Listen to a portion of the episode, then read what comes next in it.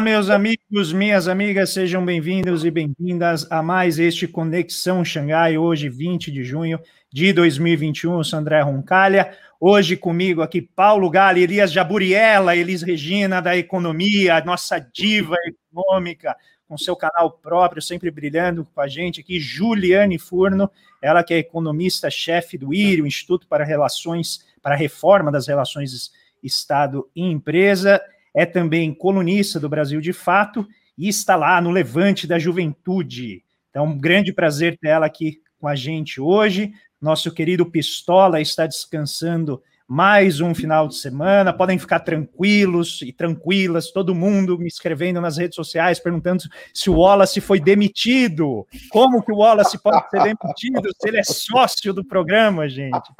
Então não tem como ele ser demitido, jamais será. Ele está só tirando mais um final de semana de descanso. E nós então convidamos a Ju aqui para. Né, porque tem que estar à altura, tem que estar à altura da pistolagem. E a Ju, ela hoje vai ter já, obviamente, eu preparei para ela um, vamos dizer, um, um rótulo do bem aqui, com todo carinho. Vocês vão ver ao longo aqui da nossa live como que eu vejo a simbologia de Juliane Furno aqui para vocês.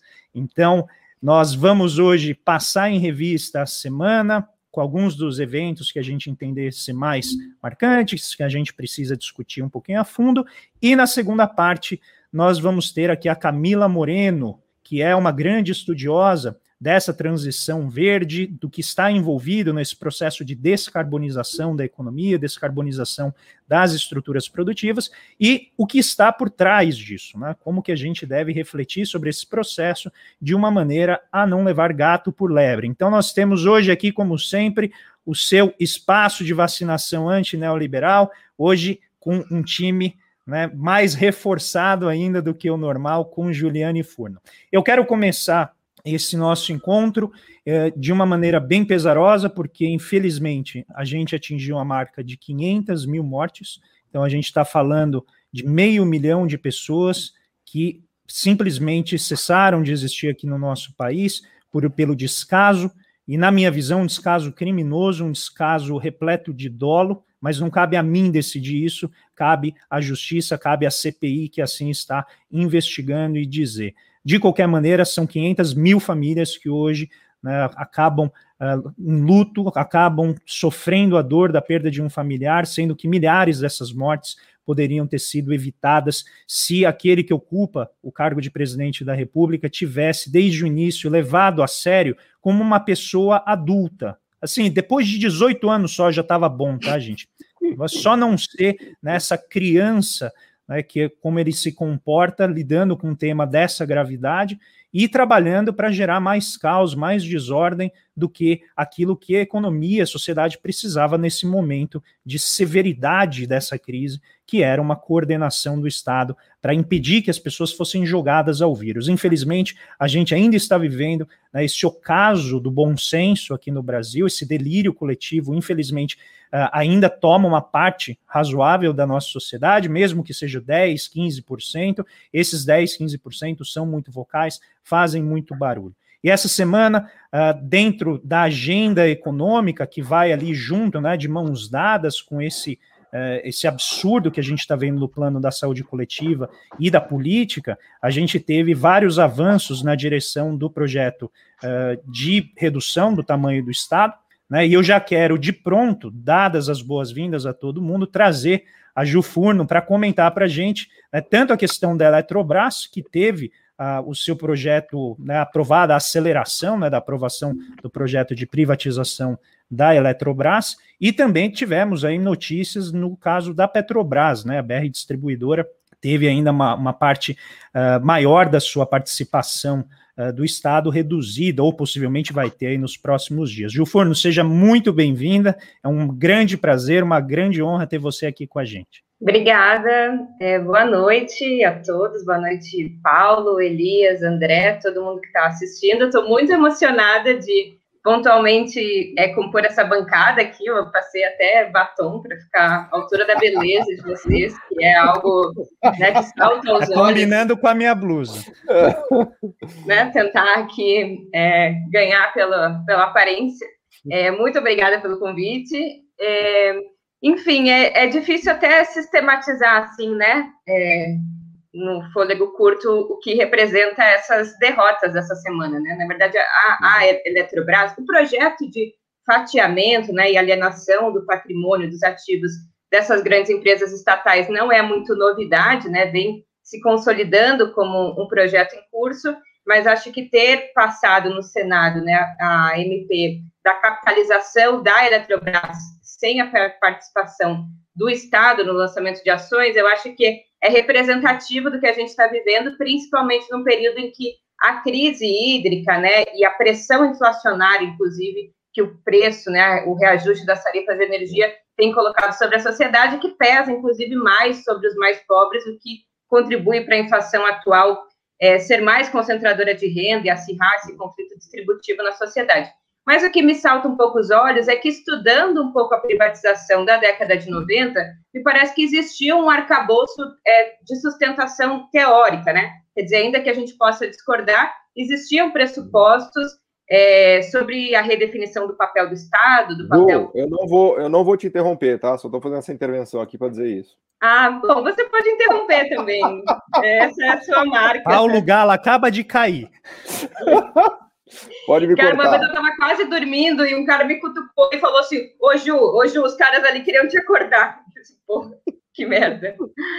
Bom, Paulo, mas é isso, Paulo. Paulo deve saber muito bem que existia um conjunto de justificativas melhor acabada, né? Ainda que a gente poderia, a gente podia ter uma interlocução, inclusive, do ponto de vista argumentativo, né? Do papel do Estado ser focado nas suas vocações naturais, na educação, na saúde, né, na iluminação, segurança pública. Acontece que agora o debate parece que passou para outro nível, assim, não existem argumentos, né, do ponto de vista da sustentação dessa privatização atual. É, o único que eu tenho encontrado, principalmente, né, protagonizado pelo Paulo Guedes, é essa ideia de que é necessário é, o processo de desestatização para que a Eletrobras possa captar financiamento suficiente no mercado é, privado e levar adiante um conjunto de transformações, é, de modernização da, da estrutura energética no Brasil para justamente conter momentos ou possibilidades de apagões, o que é completamente descabido, em primeiro lugar, porque a Petrobras tem disponibilidade de caixa, uma empresa bastante lucrativa, contribui expressivamente é, para a própria arrecadação federal, né, como acionista majoritário, e também pela própria relação EBITDA é, receita, né? A, Petro, a Eletrobras é uma empresa muito pouco alavancada, quer dizer, uma empresa é, que tem, é, né, vem de um ativo de importância estratégica, né, consumido pela sociedade como um todo, é uma empresa que gera caixa e tem um baixo patamar de endividamento, menor, inclusive, que as próprias empresas privadas do mesmo setor, ou seja, a decisão é, de redução do investimento é uma decisão essencialmente política que concorre para o enfraquecimento é, da empresa e a justificativa de privatização nesse sentido. E depois, toda a balela da falta de ineficiência ou o preço é excessivamente é, é, caro da energia elétrica, né, não se devem à Eletrobras ser uma empresa estatal. Pelo contrário, porque do ponto de vista da ineficiência, os dois últimos apagões, o do Amapá, né, mais recente, mas no Nordeste, em 2018, foram apagões operados por empresas privadas, no caso do Amapá, por um fundo de investimento, o que também é, traz né, um ensejo do avanço da financiarização né, desses grandes fundos de investimento sobre essas empresas, o que não só é alienar um patrimônio para o mercado privado, mas para um setor que nem tem expertise na própria é, geração, transmissão e desenvolvimento de energia, mas todos os, né, os grandes eventos, inclusive a construção do parque produtivo né, centralizado, integrado, como o Brasil tem, é obra do Estado. E é curioso que agora que todo o patrimônio está constituído, inclusive que Itaipu está paga, ou seja, que a amortização está paga e agora é um processo de lucro extraordinário, aí vem né, essas é, tentativas de repasse do controle do patrimônio público para o patrimônio privado. No caso da Petrobras, inclusive, é a parte que tem menos risco do ponto de vista produtivo e, e, lucro garantido, quer dizer, a distribuição do combustível. Se não existe monopólio, né, nem na exploração, nem no refino de petróleo, por que, que as empresas privadas não operam um projeto de construção é, de uma refinaria nova, ou mesmo de exploração de novos campos? Porque, obviamente, são tarefas que demandam um investimento é, muito expressiva, que tem maturação lucrativa no longo prazo, e a racionalidade é que nem um julgamento moral. A racionalidade própria de uma empresa privada é a maximização do lucro no curto prazo.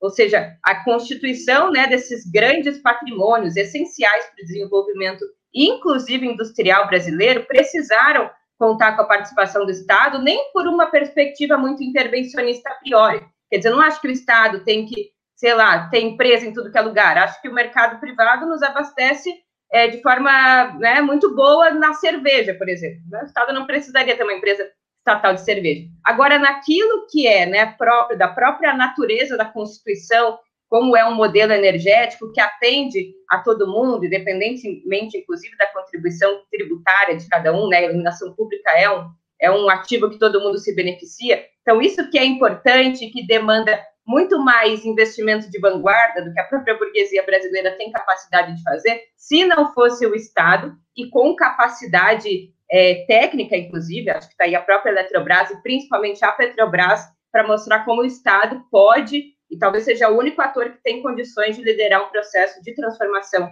é, tecnológica de ponta que garante condições essenciais hoje da gente ter um mínimo de autossuficiência na produção, é, refino e distribuição de petróleo, né? não não garantir que a gente não precise desviar divisas para esse tipo de atividade e a própria é, a própria Constituição, né, lograr condições de um melhor posicionamento geopolítico, que é deter energia e deter petróleo. E, por último, está muito em jogo aí também a própria transformação, provavelmente a gente vai conversar no segundo bloco, da matriz energética mundial. Dá para dizer que a gente está vivendo a primeira grande revolução é, neste setor, do ponto de vista da modificação da matriz energética, que vai exigir justamente né, para essas energias é, renováveis variáveis capacidade de, armazenar, ou seja, capacidade de armazenamento, principalmente hidroelétrico de grandes reservatórios, que quem detém hoje é principalmente a Eletrobras, que em torno de 90% da sua é, da geração de energia está nessa capacidade e conta com esses reservatórios. Então, dá para dizer que essa é a grande disputa geopolítica do próximo período, né? A própria Tesla, né? O lance não é o carro elétrico, mas é a bateria. E para ter esse tipo de bateria, ou até a piada que a gente fazia de estocar vento, né? E, e sol, e esses, e esses tipos de energia que são variáveis, que precisa para ser competitivo ter um nível de previsibilidade, exige armazenamento. E é isso que a gente está alienando com essa desestatização. Muito bem, vocês veem, né, pessoal? Ela traz só beleza, segundo ela, quase nada de conhecimento. Olha que fantástica, né, a abertura, Ju. E, óbvio, ia esperar um pouco mais, mas vai ter que ser agora mesmo.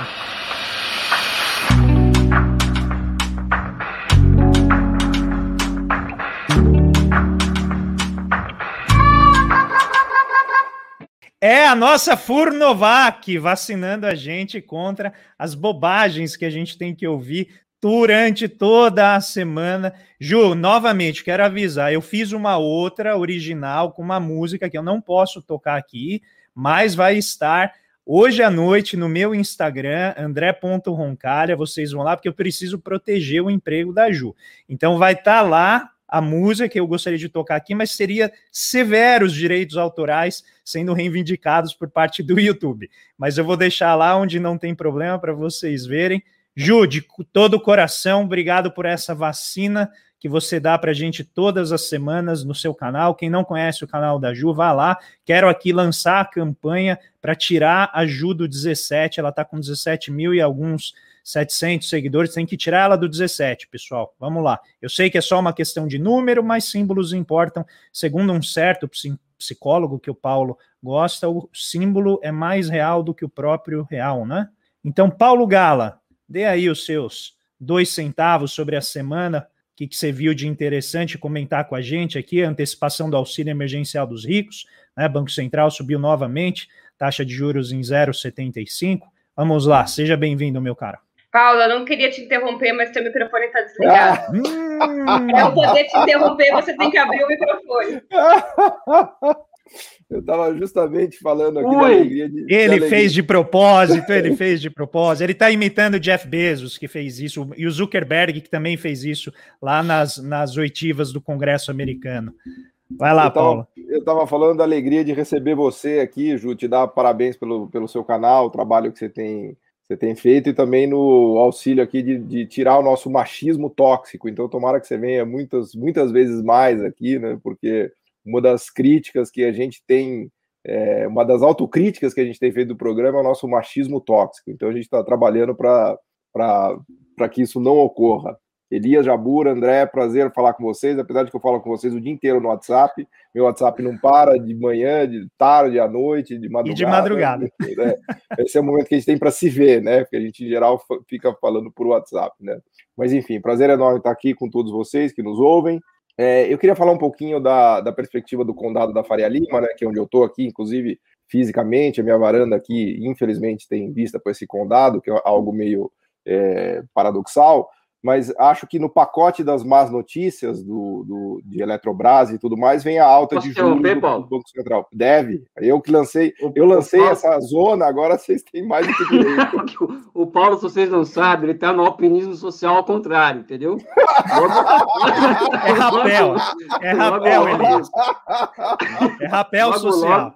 Logo, logo ele vai estar lá na. Você não na... falou que eu queria que eu virasse um proleta raiz, não é isso que você falou? Você tem que ser um é proleta isso. raiz e tal. Então, é isso aí. Mas ó, só para informar que ele está no apelido social ao contrário, tá, pessoal? Depois, depois a gente, jogando, desenrola essa história aí. Eu estou me jogando de cima do penhasco. Vamos lá. Band jump. Mas, enfim, é, eu acho que é importante falar da questão da, da alta de juros de 0,75, né? É, eu até no começo do, desse movimento de, de, alta do Banco Central nem estava tão crítico ainda, porque a gente estava realmente com uma taxa de juros é, muito baixa, né, de 2%, se não me falha a memória, e a inflação esse ano vai bater 6%. A gente está com um problema de aceleração inflacionária, né? É, de modo que o juro real estava muito negativo. Então, até achei razoável dar uma subidinha e tal, não, não achava que fazia sentido deixar o juro real tão negativo no Brasil. Só que inocente eu, né? Porque é aquela subidinha que já virou uma subidona e o mercado já quer 7% de Selic, né? Então acho que já já está contratado 6%. Então a taxa de juros Selic brasileira vai para 6%, com grande chance de ir para 7, né? Que já é, a meu ver, uma estupidez completa, porque a gente já vai onerar cada ponto percentual de Selic, era mais ou menos uns 50 bilhões de reais que custa para o governo. Né? Não sei se os últimos dados, é, enfim, atualizados chegam nesse número, mas é algo como 40 bi, 50 bi. Então nós estamos falando aí de pelo menos três pontos percentuais, colocando, onerando as contas públicas em 120 bilhões de reais, que o André Roncalha muito bem já é, caracterizou como a antecipação do auxílio emergencial dos ricos, né?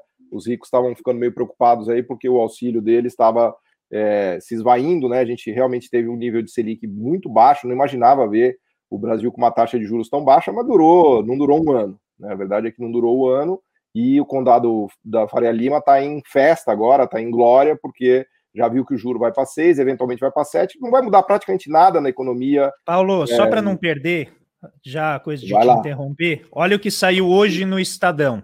É, olha a alegria exato, do né? povo. Vo... Onde investir emoji, em renda fixa, ó. Caminhos rentáveis. Assim, é um é. caderno inteiro, Paulo.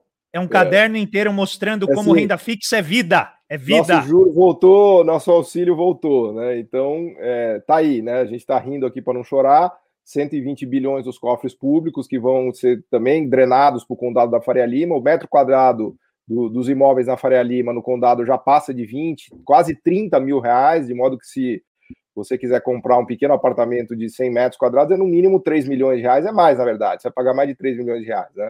É o lugar onde o país funciona, né? Pena que ele é um quadrilátero só, que tem não mais do que é, 50 mil pessoas, né? Então, é, vai onerar as contas públicas muito, e mais do que isso, vai começar a atrapalhar é, a trajetória do câmbio, que, a meu ver, ajudava muito a, a recuperação industrial, né? Tem grande chance da gente vir com um câmbio abaixo dos cinco reais, é, e isso começa a desmontar todo o dinamismo da indústria brasileira que a gente vinha observando, né, que era uma boa notícia né, se é que tem alguma boa notícia nessa pandemia, a queda de juros e a desvalorização da moeda brasileira vinha produzindo uma transformação no setor industrial. É, no próprio setor de construção civil, também vinha sendo alimentado bastante por, essa, por esse mundo de juro real bem mais baixo, e tudo isso agora começa a ficar ameaçado, né, porque não bastasse toda a desgraça que a gente já tem, agora a gente vai ter uma taxa de juros muito mais alta é, e um câmbio eh, que provavelmente vai se apreciar. Né, então, é, é, triste ver a história do Brasil dos últimos 30 anos se repetindo, né? porque foi assim nos anos 90, Foi assim, por incrível que pareça, na era Lula e Dilma, né? Depois de 2005, 2006, houve uma apreciação cambial muito forte, uma política de juros muito agressiva. A gente teve uma conversa com o Guido Mantega no meu canal semana passada, até convido se vocês quiserem dar uma olhada, ela muito interessante, em que o Guido ficou falando mais de meia hora criticando a política monetária do Banco Central, a política monetária do Meirelles e como isso atrapalhou demais o setor industrial brasileiro, apreciou a moeda brasileira e como ele, no Ministério da Fazenda, lutava contra o Meirelles, né, nos termos dele mesmo. Tá lá essa conversa no meu canal, se vocês quiserem assistir. É, então, no fundo, a história brasileira é um pouco essa, de câmbio que se aprecia, juro que fica muito alto, o condado da Faria Lima que fica em glória e o resto do Brasil que fica mergulhado num desemprego é, monumental e uma desigualdade que explode. Né? Então, é triste ver que a gente continua aí, já vou fazer 45 anos esse ano, né? Preocupado já, começa a ficar velho, e olhando para frente. Nem né? parece. Tá ótimo. 18 anos no máximo. É, não tirou um nem a carteira de motorista. Um quilo de maquiagem aqui, pintei o cabelo. mas o é triste, né, gente? A gente dá risada, mas olhando para frente, assim, a gente vê o Brasilzão né, do início dos 90 que não consegue sair dessa armadilha. Né? Na verdade, a gente corre o risco, nós quatro aqui, de passarmos a nossa geração inteira assistindo essa, essa destruição do Brasil, né? Enfim, não quero ficar muito catastrófico aqui, mas é só o pontapé é, mas inicial aqui. Mas conversar. não tem jeito, né, Paulo? Eu vou até compartilhar aqui com o pessoal uma imagem, porque eu acho que ela é importante que a gente veja. Isso aqui é o que ocorreu com o índice de miséria, né, nos últimos tempos. Bom. Então, esse dado ele é muito forte, né? Ele deixa muito evidente assim a, a tragédia social que a gente está vivendo. E, eu acho que não dá, independentemente né, da nossa vontade de querer ou não né, edulcorar um pouco aqui a situação, ela é tremenda, né? Ela é realmente muito difícil. É um, é um drama que eu acho que a gente vai demorar um tempo. Você vê que a, a trajetória de queda ali é, é muito acentuada. Eu não acho que vai cair com tanta rapidez, a não ser que o governo efetivamente consiga emplacar né, esse auxílio que eles estão prevendo aí para os próximos meses no valor de 300 reais. Mas aí entra todo o drama que a gente Não. também, né, tem que discutir a questão fiscal, que está muito pouco equacionada. Mas, Elias Jabur, vamos falar vamos daquele China, país. Vamos para a China, é, pelo amor de Deus. Vamos para a gente sentir melhor, vamos falar do país que vacinou aí, em média, 17 milhões de pessoas por dia no último mês, coisa. Né? Qualquer um faz isso, e já bateu aí a, a marca de um bilhão de pessoas vacinadas, né, Elias? Então conta como que deu tão errado lá para gente, por favor, aciona teu microfone. Eu acabei de descobrir, Paulo, que o I Love Shanghai foi reaberto em Xangai, pra oh. explica pra galera, explica pra galera que na nossa aula de, de, de, União Soviética e China, a gente lembrou os velhos tempos em que o Elias ia num barzinho chamado I Love Shanghai, lá no Bund, em Xangai, que foi fechado por, enfim, por uma, um certo pudor do Xi Jinping, mas parece que agora já foi aberto, o que revela né, a qualidade do estabelecimento. Não, foi reaberto e concentração total de pessoas, né? Ou, seja, a vida está voltando ao normal, normal na China já há um ano, né? Pequim, por exemplo, 80% de Pequim já está vacinado, já está tudo normal em Pequim, já está acontecendo tudo de novo, é, ou seja, é, é, um país que dá errado, mas a gente vai falar isso mais, mais adiante do, da China em particular. vou passar a semana em vista aqui, que foi essa reunião do país do G7, né, que parece uma, reunião dos mortos-vivos, né, que é o G7 que não tem Rússia, que não tem China, que não tem Índia, que não tem Coreia do Sul, né, e tem Itália, tem uma série de países, tem Canadá, que são super importantes do ponto de vista geopolítico, né, é, e eles, pela primeira vez nos últimos três anos, estão tentando oferecer alguma alternativa, aliás, nos últimos oito anos, desde, desde, desde que foi lançado a iniciativa do Cinturão Rota, em 2013, Agora eles estão tentando lançar uma alternativa de competição em relação à China em matéria de infraestruturas, em matéria de vacina, em matéria de clima. Agora, a grande novidade da reunião é que não tem nenhuma novidade, né? Ou seja, eles, eles colocam, é, fica na intenção, temos que enfrentar a China, para, a China era, foi a grande pauta da, da reunião, mas não, não, não, se apresentou nada de concreto, um programa concreto, uma, uma forma de, de, de fazer frente à China nessa questão da exportação Olha de bens públicos, né? Desculpa interromper, já que está todo mundo interrompendo todo mundo, né? Algo que não costumo fazer. Mas olha que legal, o G7 se, o, o G7, para que, que o G7 A gente criou um monstro, Elias, e agora? o G7, o G7 se reúne para falar de China, Elias. Olha que, olha que, olha a situação que o mundo chegou, cara. Na minha época, nunca o G7 se reunia para falar de China. Agora, a reunião do G7 qual é a pauta da reunião do G7? Puta, vamos falar de China, senão a gente está ferrado, né? Não, é meio que o pior, não. G7 contra a China, né? Não, vocês imaginem o seguinte, cara, uma reunião dos carcereiros de Guantánamo para montar uma, uma tese de que tem campo de concentração na China, porque parecia isso né, na, na, na reunião do G7, porque foi interferência em, em, assuntos, em assuntos internos da China o tempo inteiro, Hong Kong. Eu tô rindo, Taiwan. mas é de nervoso, tá, Elias? E a Não, OTAN é... também, né? Oi? O papo na OTAN também é China. Não. OTAN, enfim, e que é, essa coisa do Xinjiang, por exemplo, essa semana voltou a ter a polêmica sobre isso, né? Porque até agora não aparece nenhuma evidência de campo de concentração. É, então, igual a caixa dia... preta do, é igual a caixa preta do BNDES aí, cara. É fake news do mundo ocidental da dureza, viu? Não, mas eu, eu invento essa, essa tese, ou seja, os carcereiros de Guantánamo, assim, putos de virar 24 horas de plantão, inventando história, né? De que viu astronauta, viu não sei o quê, ou seja, é. Então, essa reunião do G7 não apresentou nenhuma, nenhuma, nenhum desafio aberto à China, assim, do ponto de vista concreto, não é? E, e sobrou interferência em assuntos internos da China, ou seja, uma, é uma questão colonial posta mesmo, né? ou seja, uma hum. tentativa de recolonização aberta da China. E acho que nós temos que observar as coisas por esse ângulo, porque é, o que é interessante do ponto de vista histórico é que o que está acontecendo hoje, na, hoje na, em relação à China foi o que aconteceu em relação à União Soviética na década de 50, ou seja, teve o projeto Sputnik, aquilo colocou o mundo, os Estados Unidos em alerta, os americanos tiveram que correr atrás do prejuízo, ou seja, o socialismo acabou pautando o capitalismo. Né? Só que a China não é a União Soviética, né? ou seja, o socialismo agora voltou a pautar o capitalismo, só que é um socialismo que ele está completamente, vamos dizer assim, entranhado, vamos dizer assim, nessa economia global, ou seja, não tem como, como pegar um botãozinho e desligar e cancelar a China do game. Né? Então, acho que esse momento Chernobyl, que muita gente da esquerda ocidental, dos da esquerda acadêmica, do marxismo ocidental, apostou que ia acontecer com a pandemia, virou um momento Sputnik chinês, né?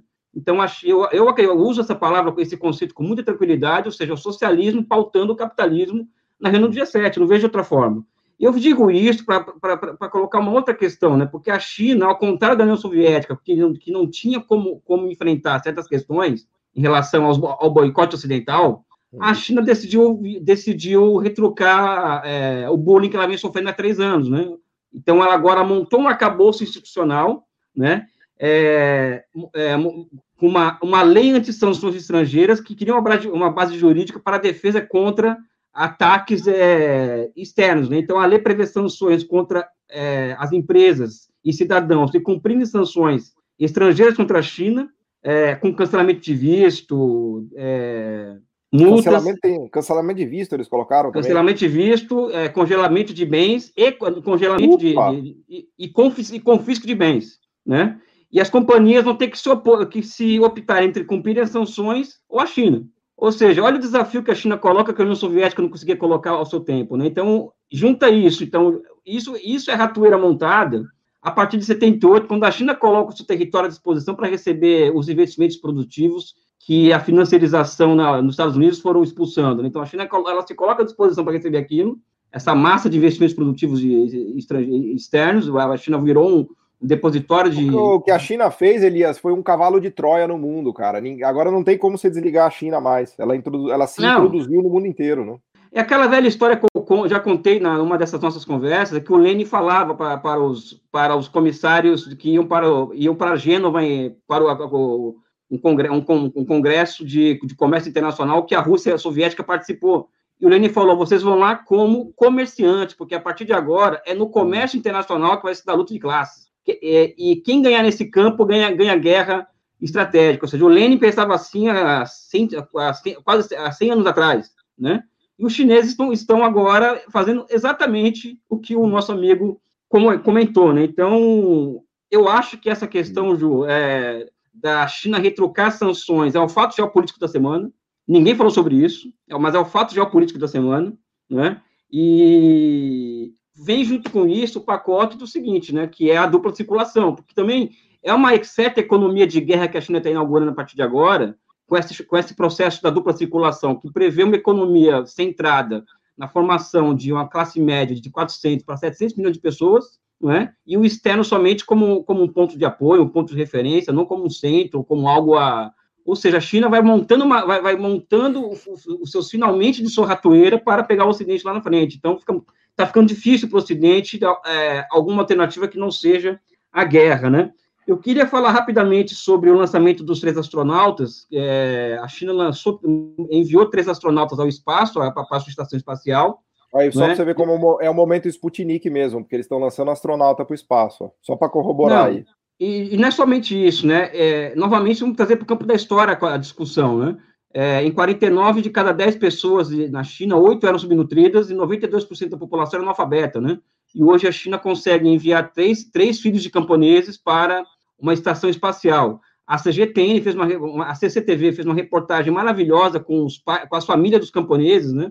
É, do, do, dos pais a, dos, dos, dos, astronautas, e, e, um deles, inclusive, disse o seguinte: olha, meu filho trabalha e tal, ele é um astronauta, tem toda essa história, mas quando ele vem para cá é para trabalhar. Então ele passa o dia inteiro aqui na roça com a gente aqui, ou seja, o nível, o nível de o nível de, de, de educação, vamos dizer assim, confuciana que existe na, naquele, naquela, naquele, naquele lugar, né? no, o, a pessoa mais velha fala, o mais novo abaixa a cabeça, literalmente, né? Assim, é, é algo interessante. A Juliane falou essa questão da Eletrobras, o que aconteceu essa semana na China é interessante em relação ao contraponto à privatização da Eletrobras, né? É, a China, a China adotou uma, uma, um modelo que é muito semelhante à da Petrobras e da Eletrobras, da concessão de empresas públicas para empresas públicas, porque o Estado, ele como, como ente, não pode ao mercado de valores, então ele cria ele concede empresas a si mesmo e, e essas empresas vão ao mercado de valores, e a China copiou isso, né, daquela lei escrita por Rangel e, e Jesus Soares Pereira, de, de, que criou a Eletrobras, a Petrobras, que é uma genialidade essa lei, né, que eles, eles resolveram uma equação financeira que é, o Brasil foi pioneiro nessa, nessa, nesse, nesse, nesse tipo de, de equação financeira. Os chineses copiaram isso abertamente, é, eles criaram anos em, em 90, na década de 90 a Companhia para o Desenvolvimento do, do, do Vale do Rio Yangtze, que é uma companhia voltada para o financiamento da, da, da usina de Três Gargantas, né? Então, era, elas iam ao mercado de ações para levantar fundos a, a Três Gargantas, que é, que é uma companhia, uma concessão do Estado para o próprio Estado, e essa e agora surgiu uma outra companhia, que é Três Gargantas Renováveis, que é uma companhia estatal, e que nessa semana, Ju, em, em nessa brincadeirinha aí de, de, de, Eletrobras sendo vendida por, a partir de, de pressupostos puramente ideológicos, você acha que foi muito generoso em falar em, que, acho que é ideológico mesmo o negócio desses caras, né? É, os caras fizeram o primeiro IPO da história dessa, dessa, dessa companhia, né, três gargantas renováveis, e levantaram 3,5 bilhões de dólares para financiar seus primeiros projetos em, em energias renováveis, né, ou seja, você falou em, energia, em transição energética, o Green New Deal é a China que faz, porque, porque, até porque a nossa amiga Camila tá, vai falar sobre isso mais adiante. O Green New Deal do Biden, dos europeus, é financiarização, não é outra coisa, né? E eu, quem faz Green New Deal há muito tempo é a China, né? E aqui vem dois pontos para terminar minha apresentação sobre essa questão da China. Primeiro, a capacidade de mobilização de excedente para fins produtivos é algo que é um case, a China é um case impressionante, utilização de soberania monetária para fim, é, é, soberania, é, utilização consciente de sua soberania monetária para fins estratégicos, também são 15, isso aí é um elemento fundamental do que eu chamo de nova economia de projetamento, e fica aqui também uma, essa questão do Brasil, né? Porque a gente tem visto debate sobre o futuro do país pós-Bolsonaro, se tiver pós-Bolsonaro, se tiver Brasil ou não, mas eu tenho colocado claramente é, que o grande desafio brasileiro é remontar o seu sistema privado, produtivo privado, a partir do Estado.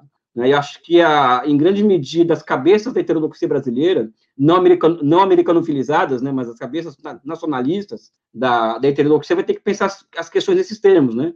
Ou seja, a formação de conglomerados de, de mistos estatais e privados para poder tocar as infraestruturas urbanas no Brasil, né? E mecanismos mais sofisticados de financiamento de grandes empreendimentos. Acho que a China ela lança luzes para essas questões que vai ter que nos ocupar em algum momento, né? E, enfim, é isso que eu tenho para falar para vocês hoje sobre a China. É isso. Valeu. Maravilha, Elias. Eu agradeço demais. Quero pedir para todo mundo que está aqui, escrevendo para a gente ficar debatendo com o liberal, curte aqui o, o vídeo, se inscreve no canal, porque acredite, eles não vão gastar tempo com a gente enquanto a gente não for grande. Aí vocês ficam pedindo para a gente brigar com as pessoas, mas não dá para brigar com eles se a gente for pequenininho. Tem três canais aqui nessa live. Tem o da Ju, tem o meu e tem o do Paulo. Então vão lá, pessoal, compartilha. A gente está com like muito baixo. O canal não acaba não entrando no algoritmo de maneira né, favorável. Isso também dificulta a gente ter peso nas redes e poder. A gente não tem nenhum medo de trazer qualquer um deles aqui para debater. Ao contrário, a gente sabe debater que nem gente e sempre tem o botão de ejetar se eles forem mal educados, né? Eles vão embora para casa deles, não tem nenhum problema. A nossa questão aqui é debater ideias e mostrar o que está por trás de um discurso que não se sustenta, não tem pé nem cabeça, não junta lá com cré, e teve que esperar a história mostrar isso, teve que esperar o Biden, gente, o Biden, o Biden mostrar isso para é, eles. Que, aliás, está então... criando uma crise de identidade é, é, fantástica nessas é, pessoas, porque o herói deles está fazendo, virou um anti-herói, assim, os caras não estão conseguindo lidar com esse golpe Pessoal, psíquico, né? Imagina quando o seu herói começa a fazer coisas que um super-herói jamais deveria fazer, né? Os não, e o pior, ninguém dava nada para o Biden, né, Paulo? Falar, ah, ele vai ser lá, não, velhinho, pessoal, todo moderado e tal. Tem uma Mas coisa que é o seguinte, como que fica? Eu estava analisando esses movimentos geopolíticos que a China faz de, de, de, de, se colocar contra sanções, o IPO da empresa estatal e tal. Cara, como que fica um professor de introdução em economia na GV do Rio, na PUC do Rio, diante do mundo desse, né? Sabe, em que os americanos, eles, eles querem, é, praticam bullying contra, comercial contra a China, é, tu fala assim, tudo menos de economia de mercado, os chineses vão lá, falam, falam para as empresas escolherem a China ou os Estados Unidos, não é o mercado que vai escolher, a empresa que vai escolher. Não, mas é fácil, a resposta é fácil ali. Você precisa negar a realidade, negar o mundo, negar a história e se até aos livros e aos modelos dos livros, porque do ponto de vista apodítico, para usar uma palavra que eu tenho ficado bastante fã ultimamente, do ponto de vista apodítico, tá tudo certo. Explica você, isso. Você constrói a sua axiomática e aí a aula que você dá, eu cansei de dar aulas assim, de ter aulas assim. A aula é mais ou menos assim 2 mais 2 é igual a 4. 4 mais 4 é igual a 8. Logo, 2 mais 2 mais 2 mais 2 é igual a 8. Legal, beleza, até semana que vem. E você tem uma certeza apodítica de que tá tudo certo, porque dentro daquele modelo que você construiu, as coisas são plenamente consistentes, né? Diz aí, André, você que também é um filho da, da, do mestrado da USP, do doutorado da USP, quantas viagens apodíticas você teve na sua vida com aqueles modelos assim que dão a, até enche o peito assim de Não, mas você está falando de modelo ainda. E, é, e, e, a, e as provas de teoremas? Ficar provando teorema. Não, tudo bem, mas a prova. O, é, o máximo que você dá para fazer com um curso que ele é todo de modelagem é provar teorema, né? A única coisa que você não pode é ir para a realidade, senão você está Você sabe a coisa então, que eu. Né? Sabe o que eu mais gosto no Twitter? É quando você levanta e fala assim: não, a gente tem que fazer a tributação sobre lucros e dividendos. Aí vem um cara e fala: não, mas isso aí já mostrou no teorema de não sei quem, que isso aí não adianta nada. aí eu, eu, eu tenho dificuldade em responder, assim, porque eu falo, mas será que vale a pena gastar energia com alguém que fala que o Cara, teorema no, provou alguma mundo coisa? Do teorema, tudo é CQD, como queria demonstrar, tudo funciona. O único problema é que o mundo do teorema funciona só na cabeça das pessoas alienadas, porque a grande discussão é como você salta dos modelos analíticos que são fundamentais. Não dá para você pensar o mundo sem ter modelos analíticos na cabeça, né? A modelagem analítica é a maneira de você pensar o mundo. Agora você está pensando o mundo. Você não está fazendo axiomática de modelagem analítica, né? Esse é o grande drama. Mas só para te responder, Elias, o que essa galera faz, e muitos deles são meus amigos, quer dizer, eu considero, mas eles devem considerar, me considerar inimigo. Mas é uma, é uma axiomática que você fica lá fazendo aquela modelagem que é toda consistente e você tá tranquilaço, cara. E dá uma tranquilidade. Então, assim, eu tô falando isso de maneira assim autêntica. É tranquilizador. Você seguir modelagem axiomática. Na é ordem, muito, né? É muito tranquilizador. Você fala, Ai, ufa, não tem pobreza, não tem desigualdade, o modelo tá batendo, tá redondo, show de bola. Ju, você tá muito quietinha aí. Vem para conversa. Não, estou só aprendendo. Eu fico pensando até na própria construção literária, assim, né? Quantos economistas começam as suas, seus parágrafos dizendo partindo de uma situação hipotética, ou partindo de um modelo de livre mercado, ou partindo de suposições, que são suposições, e obviamente dependendo do conjunto de hipóteses que você tem, o seu modelo vai provar, né, vai cuspir o resultado que você assim espera, né? O problema é enfrentar a realidade. E assim como eles têm dificuldades de, enfim, né, explicar todo. Eu acho que a, a pandemia e a, a, sucessão de crises, pelo menos desde 2008 para cá, mas principalmente pós-pandemia, desafia ainda mais esses intelectuais a, a, a provarem conjunto de hipóteses, talvez a, a mais corriqueira seja do fenômeno inflacionário ligado aí à expansão de moeda. Sim. Mas quando o Paulo fez a intervenção dele, eu também fiquei pensando que eles são tão cara de pau que a justificativa de o porquê o Brasil conseguiu, enfim, né, bater uma, uma meta da menor taxa de juros da história, né, uma taxa de juros bastante negativa, inclusive, do ponto de vista real, aí eles falam que a questão foi, bom, aprovamos as reformas previdenciária, trabalhista, fizemos o teto de gasto, dá um conjunto de medidas fiscais, que possibilitou que os juros caíssem no Brasil. Meu amigo, o juro caiu no mundo todo e faz muito tempo. O Brasil mas, Ju, mas não, e pior, Ju, o juro pior. Caiu, já devia ter caído há muito tempo. Não, e pior, porque a justificativa deles é que o juro caiu porque o teto do gasto. Fez o teto sido... de gasto. Só que o teto do gasto não foi respeitado. A gente teve um déficit de 600 bilhões de reais no ano passado. Aliás, foi o maior é, déficit da história brasileira, né? E agora que e agora o, o juro está caindo, mas o teto do gasto continua, porque eles falam assim, não, mas o teto do gasto é um compromisso duro do governo de que ele vai controlar gastos, ele vai se matar para controlar gastos. Então, por isso que ele funciona. Bom, então se funciona, por que a inflação agora vai ser de 6%?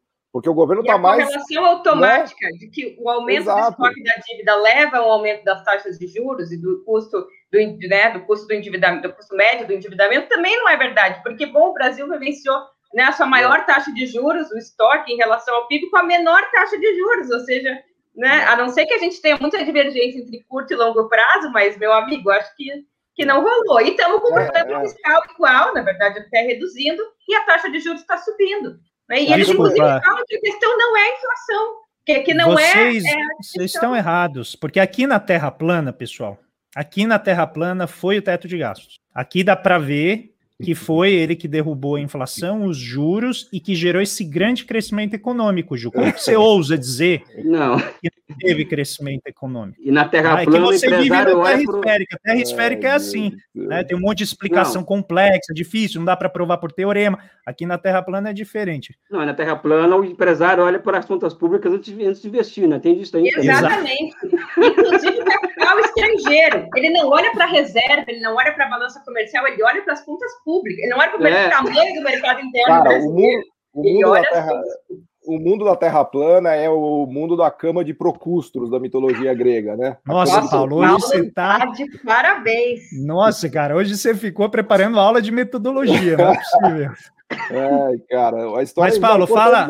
Não, é fala da nova área lá do seu site, Paulo, para eu compartilhar aqui com o pessoal. Bom, mas antes disso, deixa eu falar da cama de Procustros rapidamente, só porque tem muita gente que não mas conhece. Mas vai rápido, porque a Camila já está aqui esperando por nós. Tá, o, o Procustros era o cara que tinha uma hospedagem lá na Grécia Antiga e, e, as pessoas que dormiam na cama dele durante a noite, ele era meio xarope. Então, quando a pessoa era maior do que a cama, ele cortava fora os pés ou a cabeça. E quando a pessoa era menor do que a cama, ele esticava a pessoa para ela ficar do tamanho da cama de Procustros, né? Então, nossos economistas de terra plana, eles são como Procustros, porque eles têm o um modelo deles que é a cama e eles ficam decepando a realidade ou esticando para ver se ela cabe na cama, né? Mas enfim, rapidamente, falar de uma área que a gente colocou lá um, um link no site, no, no, lá no meu blog que eu passei para o André, com todos os nossos cursos para quem tiver interesse em dar uma olhada, fazendo a parte merchan aqui, até porque a gente precisa pagar o leite das crianças, como disse o Elias, eu estou fazendo alpinismo social ao contrário, estou empobrecendo, então a gente precisa fazer propaganda dos nossos cursos, né? A gente vive dos cursos também, de dar aula, nós somos professores, então tá lá o link para vocês conhecerem os meus cursos com o Elias, do André, do Wallace também, que está lá no sertão, matando saudades da mãe dele, levando o filho para conhecer a roça. É, e tem, eu coloquei aí o link com o programa de todos os nossos cursos sobre Coreia do Sul, sobre China, né, sobre o sucesso asiático, sobre o Brasil, uma economia que não aprende, com em cima do, do nosso livro, meio do André Roncalli. Então, cliquem lá e deem uma olhada, vocês são mais do que bem-vindos a se tornarem nossos alunos. Obrigado, André. Muito bem, gente. Então, essa foi a primeira parte aqui do Conexão Xangai, com essa estreia estonteante da Jufurno, e a gente vai agora passar a nossa vinheta do querido Subacolino, e na volta já estará conosco aqui Camila Moreno. Então, fiquem aqui com a gente. Música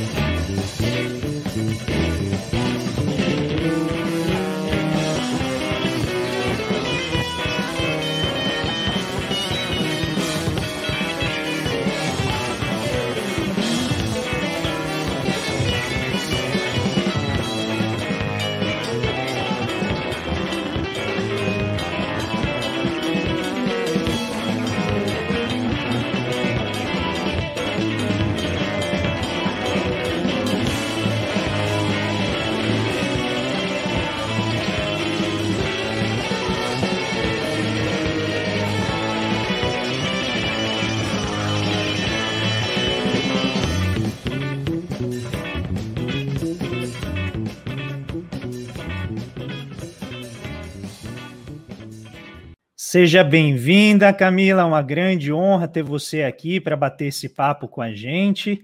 Para quem ainda não conhece a Camila Moreno, não foi dar uma pesquisada nessa genial intelectual que vai vir aqui chacoalhar as bases do desenvolvimentismo, dos nossos planos nacionais de desenvolvimento. É para isso que a gente chamou, né, para ela vir aqui é, desafiar né, o nosso, nossa reflexão, para que a gente possa considerar o maior número de variáveis, o maior número né, de problemas e processos possível. Então, a Camila, ela é pesquisadora, é autora, Tá? Eu deixei aqui na descrição uh, do vídeo também uma resenha sobre o livro dela, Brasil Made in China, e quem tiver interesse depois pode ir procurar. Um livro muito legal, vale muito a pena uh, acompanhar né, o que ela produz. Ela é graduada em filosofia pela URGS uh, Federal do Rio Grande do Sul em 97, direito também pela PUC do Rio Grande do Sul. Ela possui mestrado e doutorado em sociologia pela Universidade Federal Rural do Rio de, do Rio de Janeiro, e ela atualmente mora em Berlim, ela está mais perto de Xangai do que a gente, pessoal, né, onde ela é pesquisadora na, no curso de pós-doutorado, né, no nível de pós-doutorado na Universidade de Humboldt, e ela também está junto ao projeto Biomaterialidades ou Biomaterialities, né, e ela desenvolve pesquisas sobre métrica de carbono, né, e a interface entre mudanças climáticas, a ecologização do capitalismo e a governança ambiental global. Eu poderia ficar aqui né, destrichando o látis dela, que acreditem, ela é diferente da maioria das pessoas desse governo, tem um látis que é, é confiável. Uhum. E as pesquisas dela são, estão disponíveis para quem quiser ler, para quem quiser buscar. E ela tem uma crítica muito importante que a todo esse processo que a gente está vivendo. E Camila, eu te dou as boas-vindas, né? E fique à vontade aqui se você quiser fazer uma, né, uma abertura inicial, mas eu já gosto de colocar uma questão para você ir refletindo com a gente, né? E aí você fica com o microfone aberto.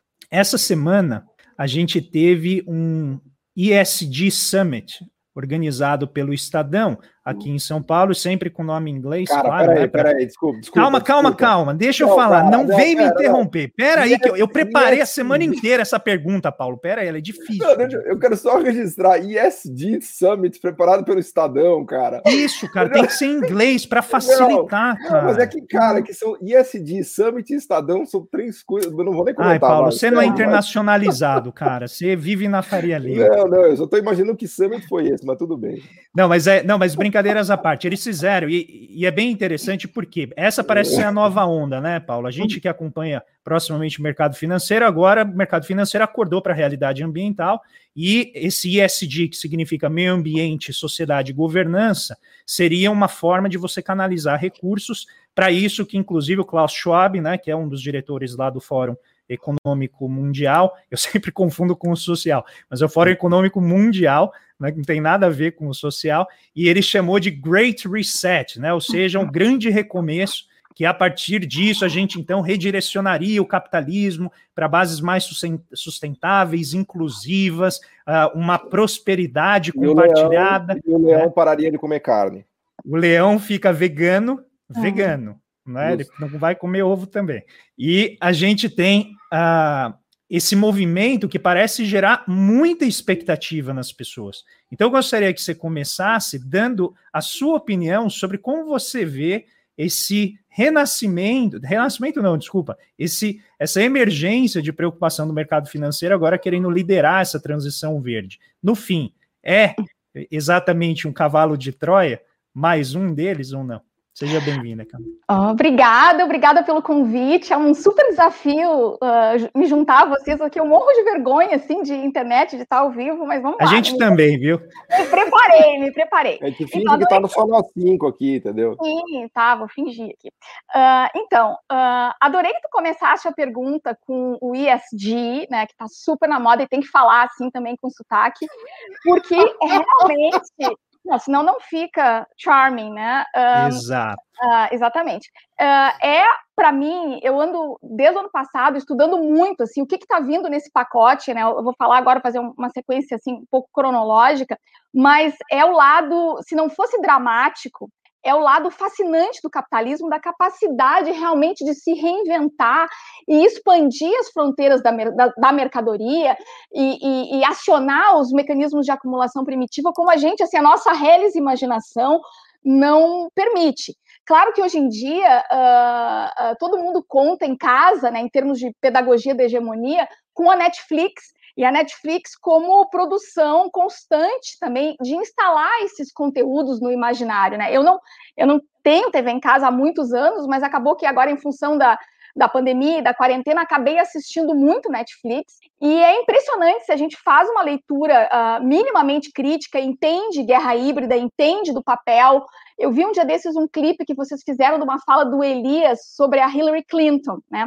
E uma coisa que eu falo no Brasil Made in China é que numa entrevista assim muito na lata, como a, a, a Hillary gosta de ser, quadraço do imperialismo que ela é, alguém pergunta sobre o século do Pacífico, a ascensão da China, e ela olha assim com a sua escova loira e diz: não adianta, Uh, eles não têm Disney, eles não têm Hollywood, eles não têm, eles não têm as universidades Ivy League que toda a elite mundial paga para vir para cá e fazer networking, etc. Então, isso é Boa. importante porque uma das coisas do nosso uh, mindset, assim, mindset, né? Já que eu estou falando de ESG, da universidade colonizada, essa universidade ventríloca que a gente tem no Brasil, é a, a foi para Harvard, faz especialmente na Harvard School of Government, né? Que é um, um centro de difusão da ideologia USAID, da ideologia do filantrocapitalismo das, dessas grandes corporações privadas e a forma como eles criam sociedade civil nos espaços, depois isso tem muito a ver com os movimentos do clima também, vou tocar isso depois, mas assim, essa passagem por lá é um rito de passagem, e depois esses mesmos quadros, eles voltam e começam a dar assessoria, eu me lembro muito da época do Mangabeira Unger, né, que tinha também um pequeno círculo naquela saia, Secretaria de Assuntos Estratégicos da Presidência da República. Mas, enfim, falando então de construção de imaginários, uh, o, o, o que eu ando vendo daqui de IST e acompanhando, assim, porque isso é um, é, é, é um, é um tema uh, que ele, ele vai fundindo, assim, ele, ele, ele é muito útil para a gente ver como essa nova agenda, esse novo horizonte do desenvolvimento, esse novo futuro da humanidade, como o Biden tem repetindo muito, assim, humanity, né? Toda vez que fala humanity, eu tenho medo, né? Porque, uh,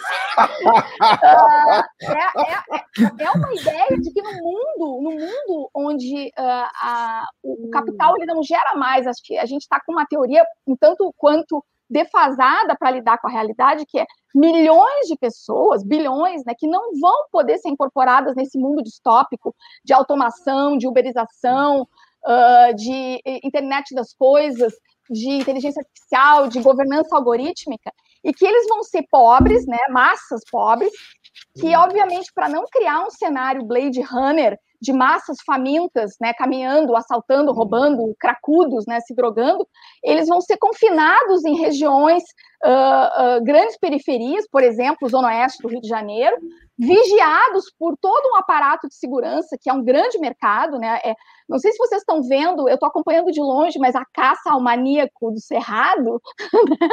Já envolveu até helicóptero com metralhadora, né? Drones israelenses com sensor de temperatura que vasculha o mato de noite.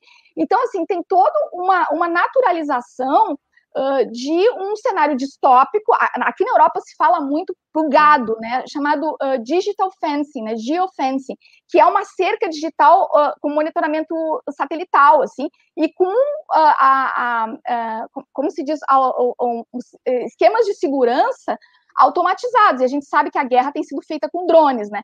Então, nesse cenário, esses pobres vão ficar contidos. Só que eles vão ter que ser parte desse capitalismo do futuro. Assim. Então, aí entra o ESG, né? Então, as empresas do bem, obviamente, o sistema B né, das corporações, quer ajudar, quer investir aonde? Quer investir no capital humano, quer investir no que eles chamam human potential.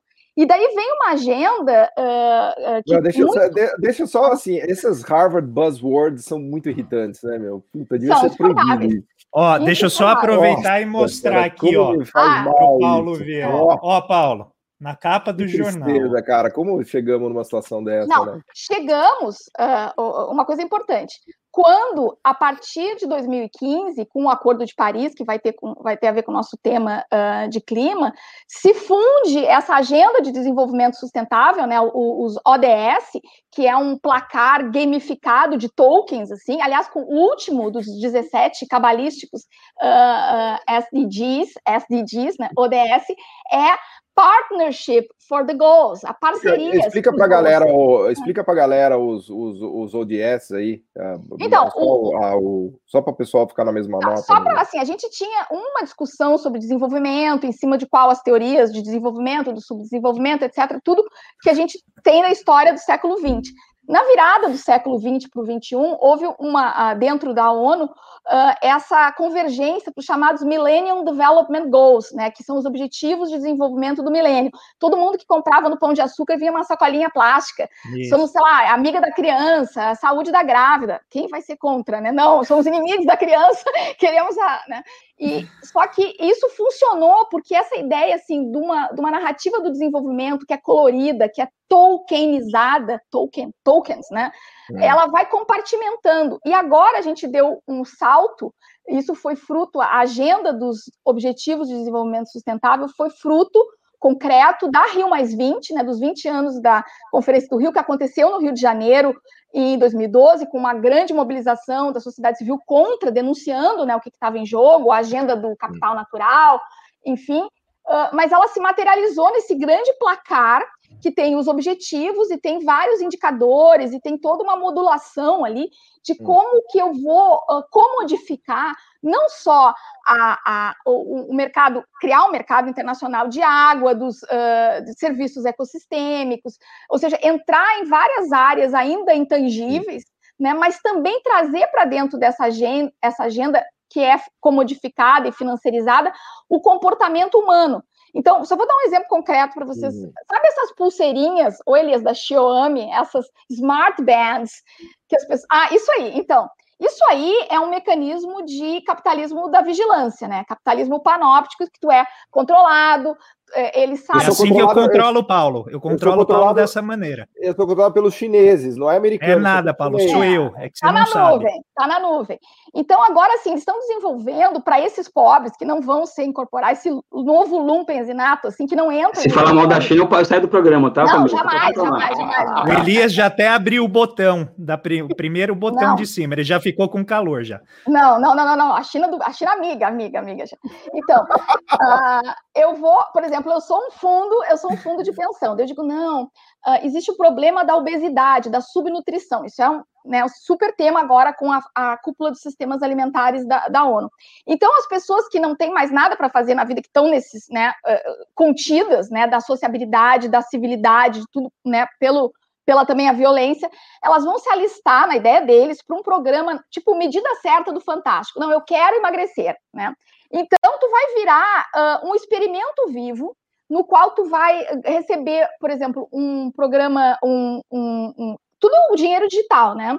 Uh, um, um, auxílio emergencial dessas empresas que vai depositar para tu fazer compras. Então, por exemplo, supermercados na Alemanha, eles já têm uma coisa chamada Nutri-Score, que é uh, quanto de nutrientes, é como se fosse o selo de eficiência energética dos eletrodomésticos, só que isso tem na comida.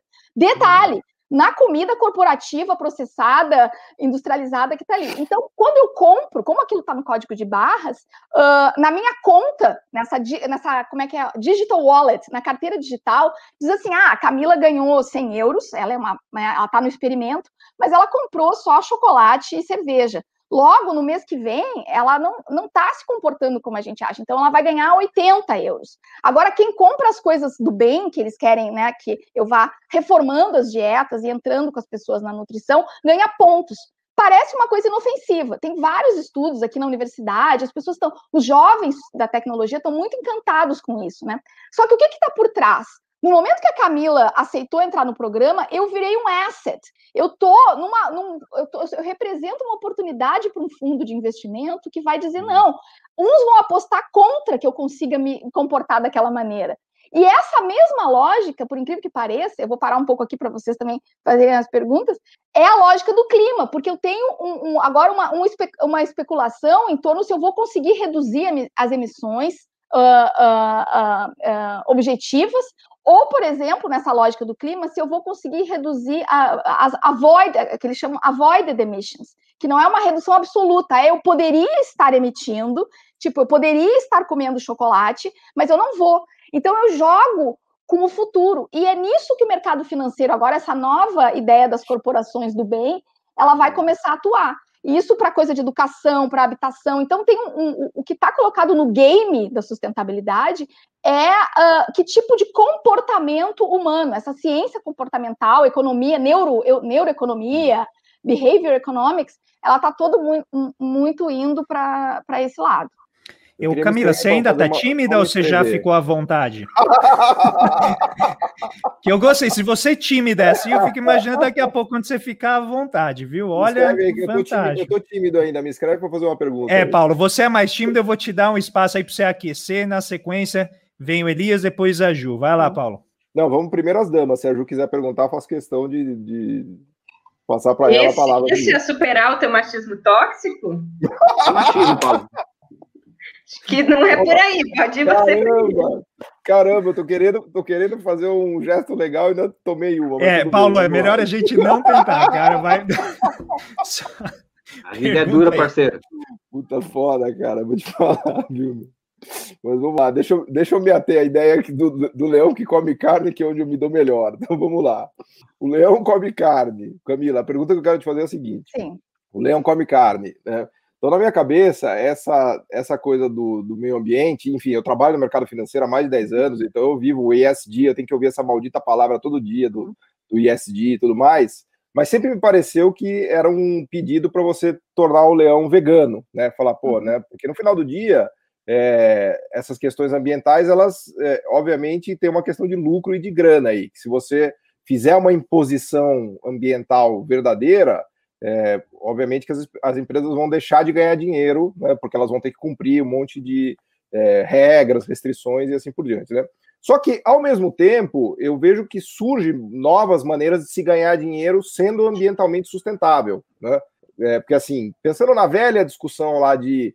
No, no, jargão dos economistas, né, que a poluição é uma externalidade. Então, para a empresa atingir o lucro máximo, ela polui. Como não há um custo interno de poluição, para ela a decisão ótima vai ser sempre poluir mais do que o que a sociedade é, toleraria de poluição. Né? Isso os economistas chamam de externalidade, aí vem o governo, põe uma lei, põe uma regulação e fala, ó, se você poluir, você vai pagar, e aí o governo internaliza esse custo para a empresa, e a empresa, enfim, vai ter que pagar porque tem uma lei que obriga ela a pagar aquilo, e não porque ela é uhum. um leão vegano, né? Ela é um leão que come carne, mas ela é obrigada a pagar aquela, aquele imposto sobre, é, sobre poluição. Bom, mas eu acho que a gente realmente avançou um pouco no sentido de abrir novas fronteiras em que as empresas podem ganhar dinheiro preservando o meio ambiente. E assim, por exemplo, energia eólica, por exemplo, painéis fotovoltaicos, tem muitas fronteiras de muito lucrativas para as empresas que têm a ver com a agenda verde sustentável. Né? Então, eu estou fazendo aqui um contraponto de dizer é, em que momento o leão comendo carne ajuda a preservar o meio ambiente. Né? Então, a pergunta que eu te faria é, primeiro, é, o que causou essa mudança? Porque assim, eu não, eu não tô convencido ainda que o mundo ficou bonzinho e todo mundo percebeu que o planeta estava sendo destruído e que a agenda ambiental é fundamental, porque senão vai derreter as calotas polares, vai ter um aquecimento global. Não estou convencido que as pessoas se convenceram disso e mudaram o comportamento. Né? O que eu estou convencido é que houve mudanças de, de, de, regras mais duras, de governos que começaram a fazer isso. Eu acho que a China, né, para falar um pouco mal da China, Elias, é um exemplo e acho que a China fez, inclusive, por. O governo chinês fez em, em defesa própria, porque a situação de poluição da China em 2013, 14, 15, eu acho que estava fora de controle já. As pessoas usando máscaras na rua, é o, aeroporto de, o aeroporto de Pequim fechava porque a poluição era tanta que os aviões não conseguiam decolar e levantar. A quantidade de, sideru, de siderúrgicas podres que a China tinha, queimando carvão de péssima qualidade, acho que aquilo meio que empurrou a China por uma questão de alto interesse a preservar o meio ambiente, e acho que isso jogou um, um, um papel na mudança do globo em relação ao ambiente. Eu acho que está até obrigando o Biden e o Ocidente a se uh, locomover nessa direção. Mas a pergunta que eu quero te fazer é essa: assim, na sua visão, é, o que explica essa transição para preocupações em relação a um ambiente mais sustentável, né? É, se é que ela há genuinamente, né? Como é que você enxerga, né? Qual é a, qual é a anti-história de Harvard que a gente pode contar? Porque a uhum. história de Harvard, Buzzword, ESG, Summit do Estadão, é fácil contar, e a gente sabe que essa não é a história verdadeira. Então, qual é a história verdadeira, na sua visão?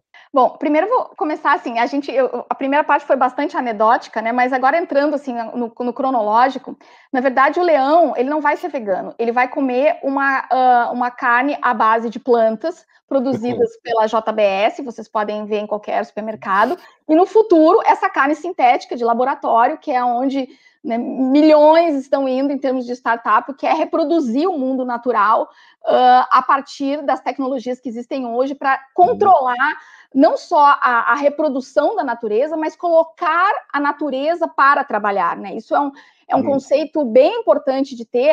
Uh, eu, uma época, falava muito da natureza proletária, né? Era é, bombardeada, né? Mas uh, se a gente ouve o decodificando o discurso, uh, assim, eu estou falando aqui no, no plano assim, da, do qual é o uhum. projeto uhum. científico em cima, é usar ferramentas que existem hoje, né? E uma das grandes uh, plataformas tecnológicas dessa quarta revolução industrial é a chamada biologia sintética junto com edição genética.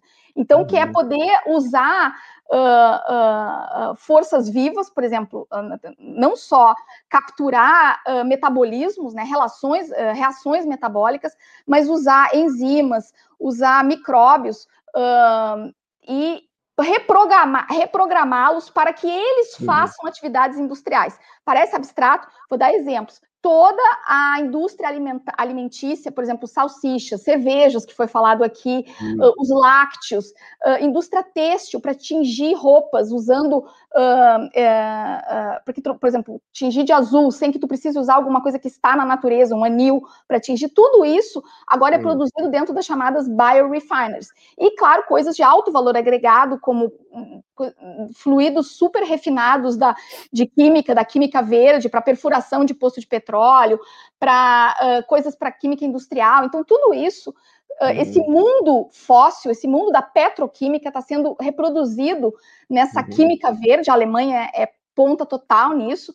E é um processo, assim, olhando filosoficamente, né, ele é um processo profundamente alquímico, assim, de transformação da matéria mesmo, onde eu vou cada vez mais prescindindo de uma natureza, eu acho interessante que tu falaste assim, ah, preocupado com a natureza, etc. Porque o que a gente está lidando hoje não é a natureza, até porque a natureza ela vem sendo transformada e ela uma relação sócio, uma sócio-biodiversidade há muito tempo, mas ela já é uma, uma natureza que a gente vem construindo, pelo menos, né, uh, desde uh, o evento do Acordo TRIPS, né, da propriedade intelectual, e por que tão emblemático é a tecnologia transgênica, que é a, a força que o capital tem hoje para entrar na estrutura molecular da matéria e hum. capturar a própria mas, força da evolução. Mas isso aí, é, isso aí fica na categoria do ambientalmente sustentável, porque do jeito que você está colocando, parece que vai destruir ainda mais o meio ambiente. Não, isso né? é, isso está no coração da, uh, da estratégia europeia, por exemplo,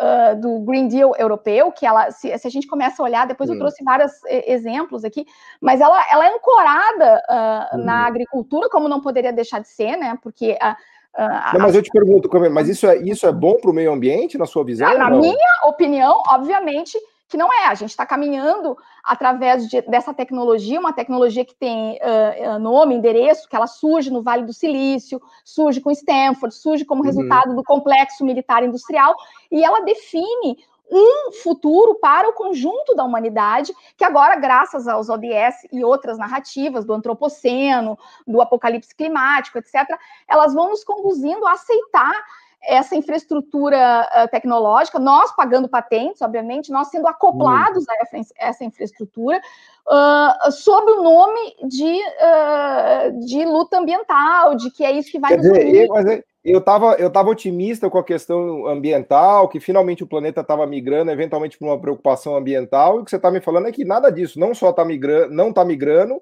como a gente está indo para uma coisa muito pior, é isso? Só para ver se eu entendi exatamente. Não, então, então uh, uh, boa, boa, boa ajuda para eu esclarecer. Uh, eu acho que tem duas, duas visões, assim, tem um, um pensamento agroecológico, que tem uma. Que, aliás, os movimentos sociais brasileiros são uh, muito vanguarda e há muito tempo, e o ambientalismo com o qual eu me identifico, lá do Rio Grande do Sul, a Juliane também é gaúcha, né?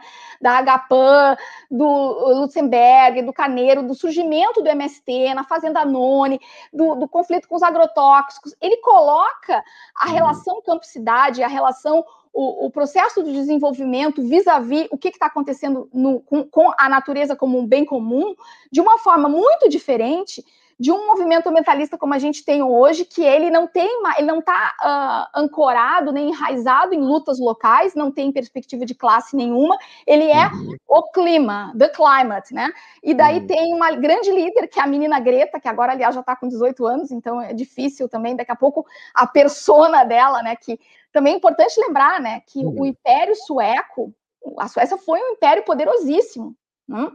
Uh, aliás, Império Poderosíssimo, quando é criado o, o Celsius, né, que era o cientista sueco que cria a escala de graus Celsius, era para controlar os experimentos dentro das greenhouses, com toda a biopirataria que eles faziam ao redor do mundo, justamente né, para reproduzir. Uhum.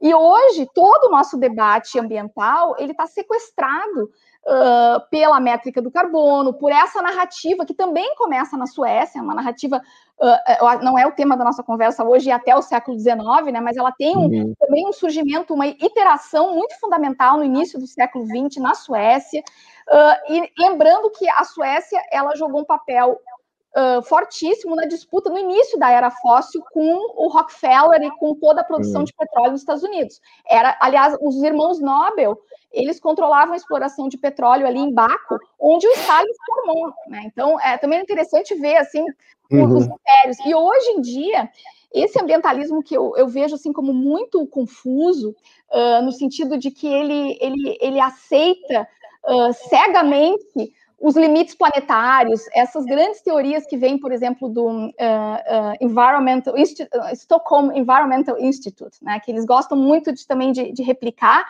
ela estava até conversando aqui antes, ela se coloca, como a esquerda antes, né, questionava todas as teorias de equilíbrio geral na economia, inclusive a partir das teorias do desenvolvimento, quando isso se apresenta, a ideia de um equilíbrio de temperatura global, que não está mais uh, ligado com as lutas locais, todo mundo bate palma e pula para isso, como sim, precisamos dessa neutralidade do carbono como algo que é possível compensar no outro lado do planeta, para cima, abaixo.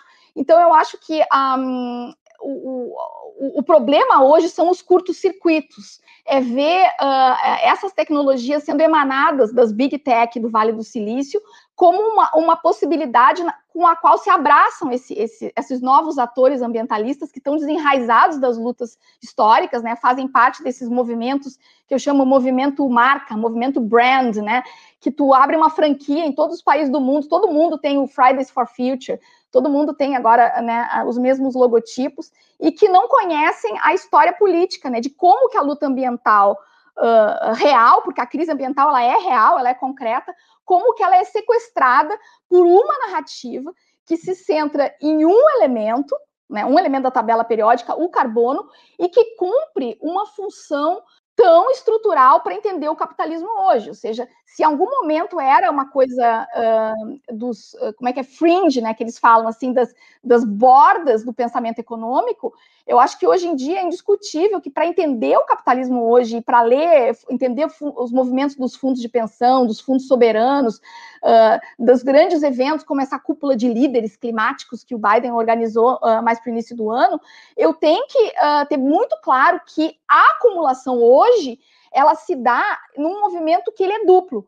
É a descarbonização e a digitalização como assim, um movimento de aprofundamento do que já está, mas que agora se legitima, sobretudo no pós-Covid, como vamos digitalizar o mais rápido possível, fazer a transformação digital, porque é isso que vai garantir a descarbonização. Então, assim, é um movimento, eu acho, é, ele é muito complexo, no sentido de que é, é, é, contradição o tempo inteiro, é contradição o tempo inteiro, e é muito difícil não cair na pecha, como as pessoas já me acusaram, e não é, não é o caso aqui, de negacionista do clima. Não é questão de ser negacionista uh, uh, das questões ambientais que estão colocadas e da justiça ambiental que precisa ser feita. A questão é negar quem nega o quê? É negar e apagar o contexto político, histórico, muito específico, no qual o carbono ele surge, ele é catapultado para organizador da racionalidade dessa etapa do capitalismo. E eu tinha enviado para o André, infelizmente eu mandei agora super em cima da hora e não deu tempo de fazer uma edição, mas eu queria muito mostrar para vocês, depois a gente pode botar nos comentários, o discurso da Margaret Thatcher no dia 8 de novembro de 1989, um discurso de 38 minutos, na Assembleia Geral da ONU, no qual ela apresenta o nosso nossa nova grande nosso novo grande inimigo, o carbono. Então, ela era uma química de formação, ela lê esse discurso, é uma outra história depois quem escreve, né? Mas ela faz, assim, uma, uma superimpostação e mostra uh, como que agora existe algo que une a humanidade e que temos que precisamos de uma convenção, precisamos ter regras duras, precisamos um regime. Ela bate muito em cima disso. Muito bem, o que, que acontece no dia seguinte, 9 de novembro de 1989? Cai o muro de Berlim. Então, assim, no momento, embora o carbono e a é, questão porque da... ele era, era feito de carbono, o muro de Berlim. É. Embora, embora o, o, tema do cientificamente o tema do carbono ele já tivesse colocado e as mudanças climáticas é um tema que per, permeia toda a Guerra Fria, né? Porque isso nasce, uh, tem a sua a primeira uh, concepção no século XIX, mas quando ressurge, ele vai ressurgir no meio da Guerra Fria como o medo do inverno nuclear, né? Uma vez que uh, o efeito indesejado de eu aniquilar o meu, o meu oponente e se desenvolve toda uma ciência para pensar o que viria dessa, desse, desse impacto.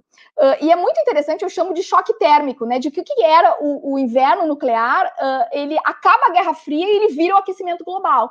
Por quê? Porque aí tem também coisas importantes de ser trazidas ao debate, né, para somar nessa, nesse caldo complexo, assim, de porque toda vez que entra a ciência é muito uh, é muito difícil navegar, né, ainda mais nesse, nesse momento de covid, de negacionismo, de terra redonda, etc. Então, como tratar com uma ciência que é a ciência de produção de conhecimento objetivo, de método científico, e o que é a ciência, essa ciência completamente cooptada, essa tecnociência. Então, uma coisa, só que eu quero deixar bem claro, é que havia a, a, gente sabe que uma das coisas que leva à derrocada do bloco, sem querer simplificar, né, do bloco soviético, é a entrada na Guerra das, Guerra das Estrelas, né, na, na, na corrida armamentista com o Reagan.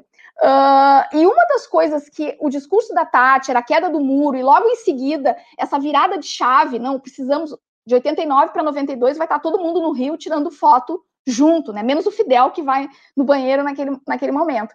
Mas todo o aparato militar usado para detectar o, o, o, como é que é o, o, o míssil, o míssil balístico intercontinental, chamado Early Warning Systems, né, sistemas de detecção precoce. Todos os programas de computador, todas as modelagens, eles são redirecionados e ressignificados para só trabalhar com o clima. Então eu, eu mantenho, eu carrego uma infraestrutura que já estava, mas eu dou um novo sentido para ela.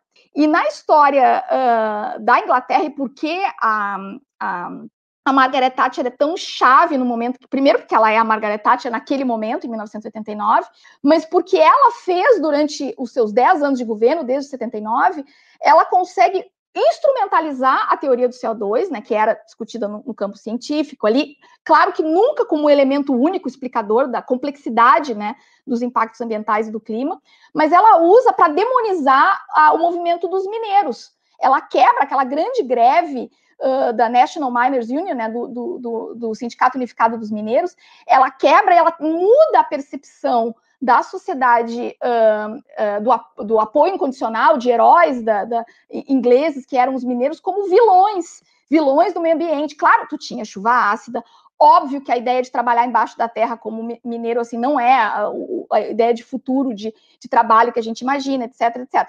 Mas ela usa isso porque ela é capaz de fazer, uh, de usar o CO2, manejar politicamente, começa a chamar eles de inimigo interno depois das Malvinas. Então tem todo um jogo assim que domesticamente ela desconstrói. Mas porque aconteceu uma coisa muito fundamental. No final dos anos 70 se descobre um grande campo de petróleo no Mar do Norte, né, dividido pela Inglaterra, Noruega, etc., que vai mudar completamente a economia inglesa, porque eu vou poder não usar o carvão, vou parar de importar petróleo, e tem uma decisão do governo inglês e da City de London de que a economia da Inglaterra ia ser redirecionada, a industrialização podia ir para a China, né? Eu posso trazer as mercadorias da China, e a Inglaterra iria entrar nessa nova ordem, como? Ela ia entrar como hub de exportação de serviço financeiro e principalmente fechamento de contratos de futuro de energia, conectando um pouco com as coisas que vocês estavam falando ontem. Não, mas é isso mesmo, e foi isso que ah. destruiu a Inglaterra, né?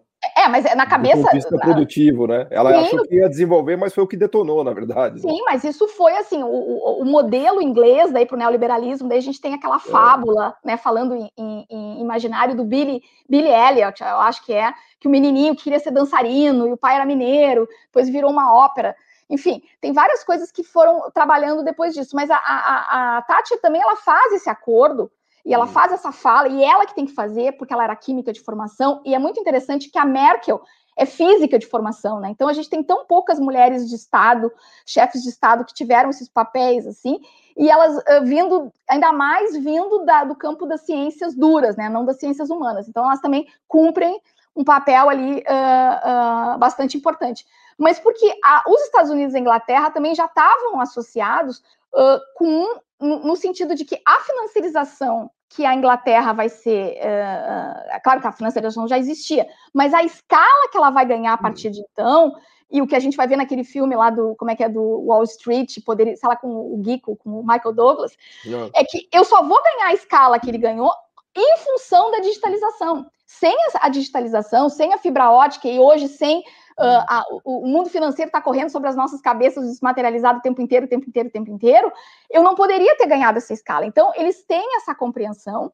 A internet, embora tenha sido uh, anunciada em 86, ela não está ainda uh, sendo utilizada como a gente utiliza hoje. E de 89, quando entra o carbono, aí tu vai ter a, a, primeira, assim, todas, em três anos, tu vai assinar uma, uma, uma convenção no Rio. É muito impressionante, assim, o time histórico que eles vão, vão, vão, vão, vão. Eu tenho em março, em janeiro, desculpa, de, de 91, o, a guerra do Iraque e a tempestade, a Operação Tempestade do Deserto, que apresenta ao mundo o quê? O GPS. O GPS é uma coisa que dá um, um, um curto-circuito também. Ninguém tinha ideia de que os Estados Unidos tinha criado esse sistema de georreferenciamento e que ele mudava, assim, implicações para a guerra, para a geopolítica, mas para eu acessar, eu, eu criar uma outra forma de economia. Então, toda essa economia do carbono e de, de, vender essas unidades, esses pequenos elementos de, de intangíveis, né? Do que, que, é um carbono? Não tem cheiro, não tem gosto, ninguém vê, ninguém pega, né? Ele é um, um, um crédito, ele é uma unidade, ele só pode ser visto através do digital. Então, qualquer economia do carbono, ela obrigatoriamente obriga o país não só a fazer um mega leilão de 5G, como o Brasil vai fazer, uh, uh, obviamente, mas também instalar por todo o território nacional toda a sorte de sensores, de retransmissores, de aparatos que conectem esse carbono invisível com o mundo financeiro. Então, por exemplo, o Salles falava como é que era uh, uh, passar boiada, já vou parar, André, já vou, passar boiada, passar boiada. Não, eu tô preocupado que não acabou teu ar ainda, mas você não, você não respirou nenhuma vez. Eu respiro lá, bem pouquinho, lá. respiro bem vai pouquinho. Lá, vai lá. Essa coisa de passar boiada, passar boiada, passar boiada, a, a resposta das corporações é não, temos que rastrear a boiada. Né? Então, tem esse fetiche agora das cadeias de commodities livres do desmatamento, livres do trabalho infantil, livres disso, livres de aquilo, que na verdade são barreiras uh, não tarifárias ao comércio. Como que vai entrar, como que muito logo os produtos brasileiros, até do agronegócio destruidor, né, na minha opinião, como que ele vai entrar na União Europeia? Ele vai ter que comprovar que ele está carbono neutro porque né, a neutralidade do carbono é o que, que, que dá esse passe para essas mercadorias nesse novo momento. E eu só vou mostrar que eu estou neutra se eu tiver usado todos os softwares, usado todas as, as parafernálias tecnológicas de rastreamento que vão ser vendidas pela Alemanha, que vão ser vendidas pelos Estados Unidos, etc, etc. A China, a gente pode discutir onde é que a China está entrando nisso, né? É, o, o Elias é o que está na sequência.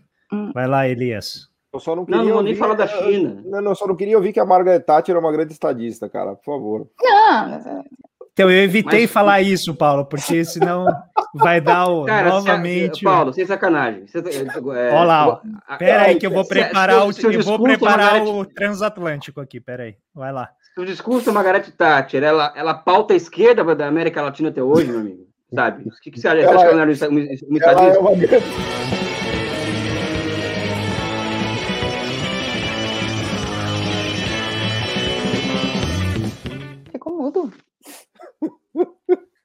Justo. Vai lá, ele. Já estou convencido, já estou convencido. Não. O Reagan e a Thatcher são grandes estadistas. Não, cara, não, eu vou entrar nessa questão da esquerda agora, com essa. Com a, a China pode, pode, pode voltar a discutir mais, mais ao final, mas estou interessado em uma outra questão. Na década de 50, 60, 70, 80, e antes disso, inclusive, as esquerdas na periferia do mundo, América Latina, África e Ásia, eram guiadas pela centralidade da questão nacional. Uhum. Ou seja, é, Revolução Cubana, não foi, foi uma revolução nacionalista, Revolução Chinesa, Revolução Coreana, Vietnamita, os processos de independência da, da África, seja, as esquerdas elas tinham esse, referencial, né? Com a queda do Muro de Berlim, perde-se essa referência. Seja, várias referências se perdem, né? Ou seja, tanto é que entra na, na pós-modernidade, porque a modernidade seria o socialismo, né? entra na, na pós-modernidade, e toda uma cadeia de valores que, se, que seriam muito caras à esquerda vão ao chão, né? até hoje, né? inclusive. Né?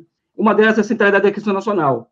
E você está tá trazendo uma discussão, Camila, que, que é a seguinte, olha, a Margaret Thatcher, ela fala que, agora é, temos um inimigo comum, que é o, que é o carbono, Simulta é, a mesma época histórica, o Gorbachev, ele faz, ele faz, ele faz movimentos geopolíticos que são é, no sentido de, ó, o inimigo não é imperialismo, agora temos, temos que criar é, valores humanos universais, ou seja, a União Soviética tem que, tem que se tem que pautar sua política externa por esses valores universais, não pela luta imperialista, né? E o que vem na minha cabeça, quando você, a partir da sua, da sua fala, do que nós já conversamos sobre isso, que eu aprendo com você, evidente, né?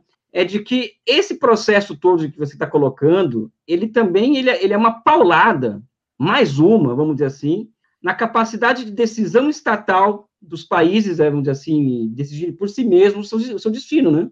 Ou seja, se você, se, você, se você cria mercado mundial do carbono, você retira da, da, da, do, dos, dos Estados nacionais a possibilidade deles elaborarem projetos nacionais de desenvolvimento autônomo.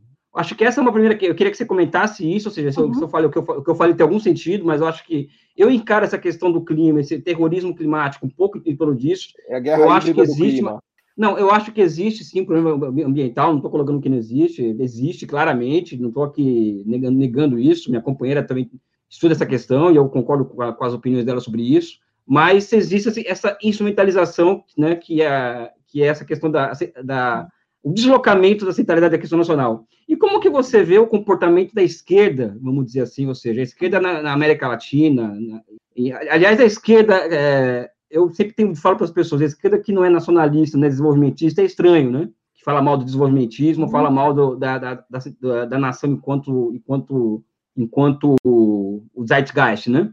É, como que você vê a esquerda hoje, assim, nessa pauta, assim? Nega a nação, nega a classe e vira todo mundo, né? Como que você observa isso? Não precisa citar nomes aqui, que a gente já, uhum, a, a, gente já uhum. citou vários nomes nas nossas conversas, mas aqui não precisa citar nomes. Como que uhum. você vê o papel que a esquerda cumpre hoje é, nessa e em outras pautas no Brasil, na América Latina e tal? Porque, por exemplo, é, a China é um país que hoje é o, é o, país que ele planta duas vezes mais árvores por ano do que o resto do mundo, né? Ou seja, eu acho que a China, ela vai, ela, ela, ela, ela cumpre um papel nesse negócio é, todo aí. E é líder de tecnologias verdes a China hoje. Não, mas é um país capitalista selvagem e tal, não pode ser, não é, é horrível, é feio, essa coisa toda, né? O bonito é, enfim. Camila, o que, que é, é desenvolva essas minhas teses não sei se são malucas ou não, mas eu acho que a Tati era uma estadista porque ela pauta a esquerda até hoje. Até Aê, faltou ele dizer isso. Precisava. Ju, complementa aí. O pior é que ele me convence com isso.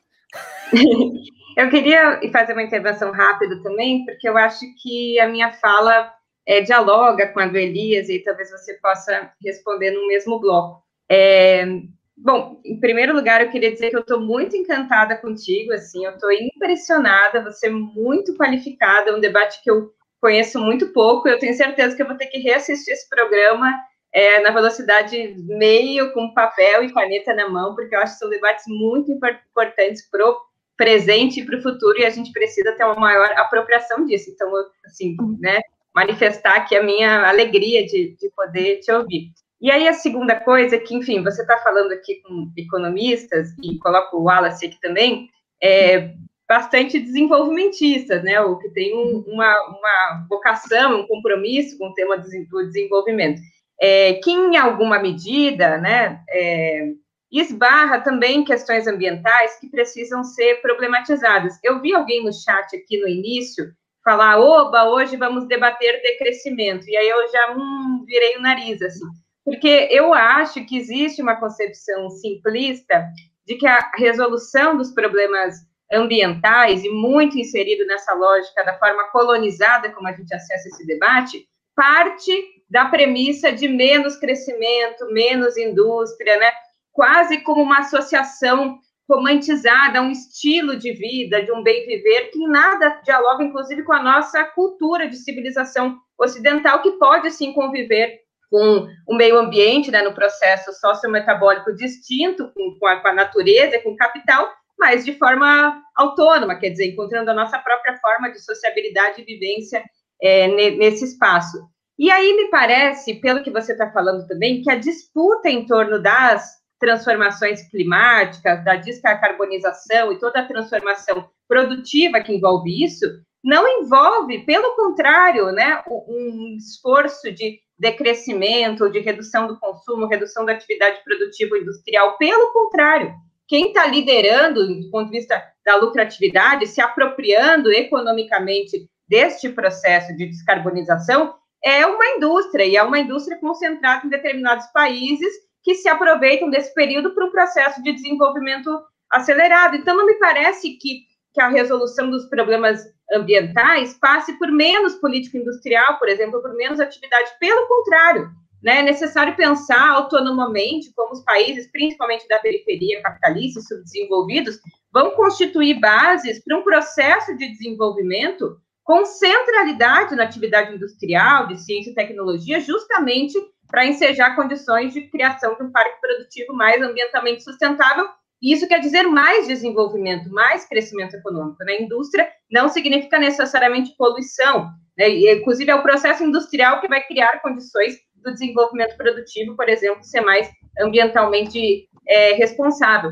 Então, assim, que, que, que me, e aí eu acho que o Elias trouxe esse elemento importante, né? Parte da esquerda é, se associa a esse debate, na minha avaliação, de forma bastante superficial, não levando em consideração outro elemento que é central, que é a desigualdade do ponto de vista internacional, né? É olhar que existe imperialismo, que existem nações centrais que se uhum. apropriam, né? Inclusive que rejeitam uma série de, de métodos que foram bastante utilizados no desenvolvimento do capitalismo. Não quero dizer aqui que a gente tem que trabalhar, né? usar trabalho escravo, nem trabalhar 16 horas, mas até fizeram esse tipo de ação e com bastante responsabilidade do ponto de vista ambiental, e agora pregou que as nações periféricas não podem dispor das mesmas condições de desenvolvimento que eles dispuseram. Então, tem uma, uma contradição do ponto de vista internacional, do centro e periferia. O próprio Celso Furtado já trazia no livro O Mito do Desenvolvimento Econômico que a, a reprodução daquele padrão de, de, consumo dos Estados Unidos era impossível de se generalizar,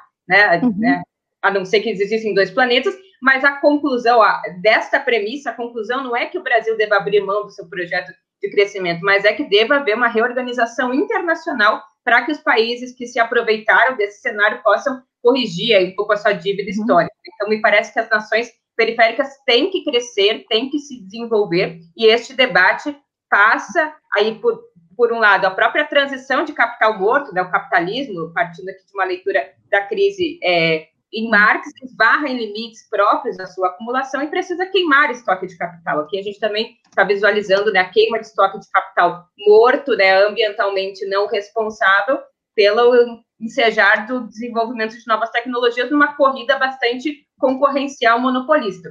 Mas, para finalizar, para você falar da esquerda, também tem um outro debate que é sobre a indústria extrativa. Então, né, uma crítica ao Evo Morales, uma crítica a governos progressistas latino-americanos que centram parte expressiva do seu desenvolvimento no extrativismo e levando em consideração todas as questões ambientais aí.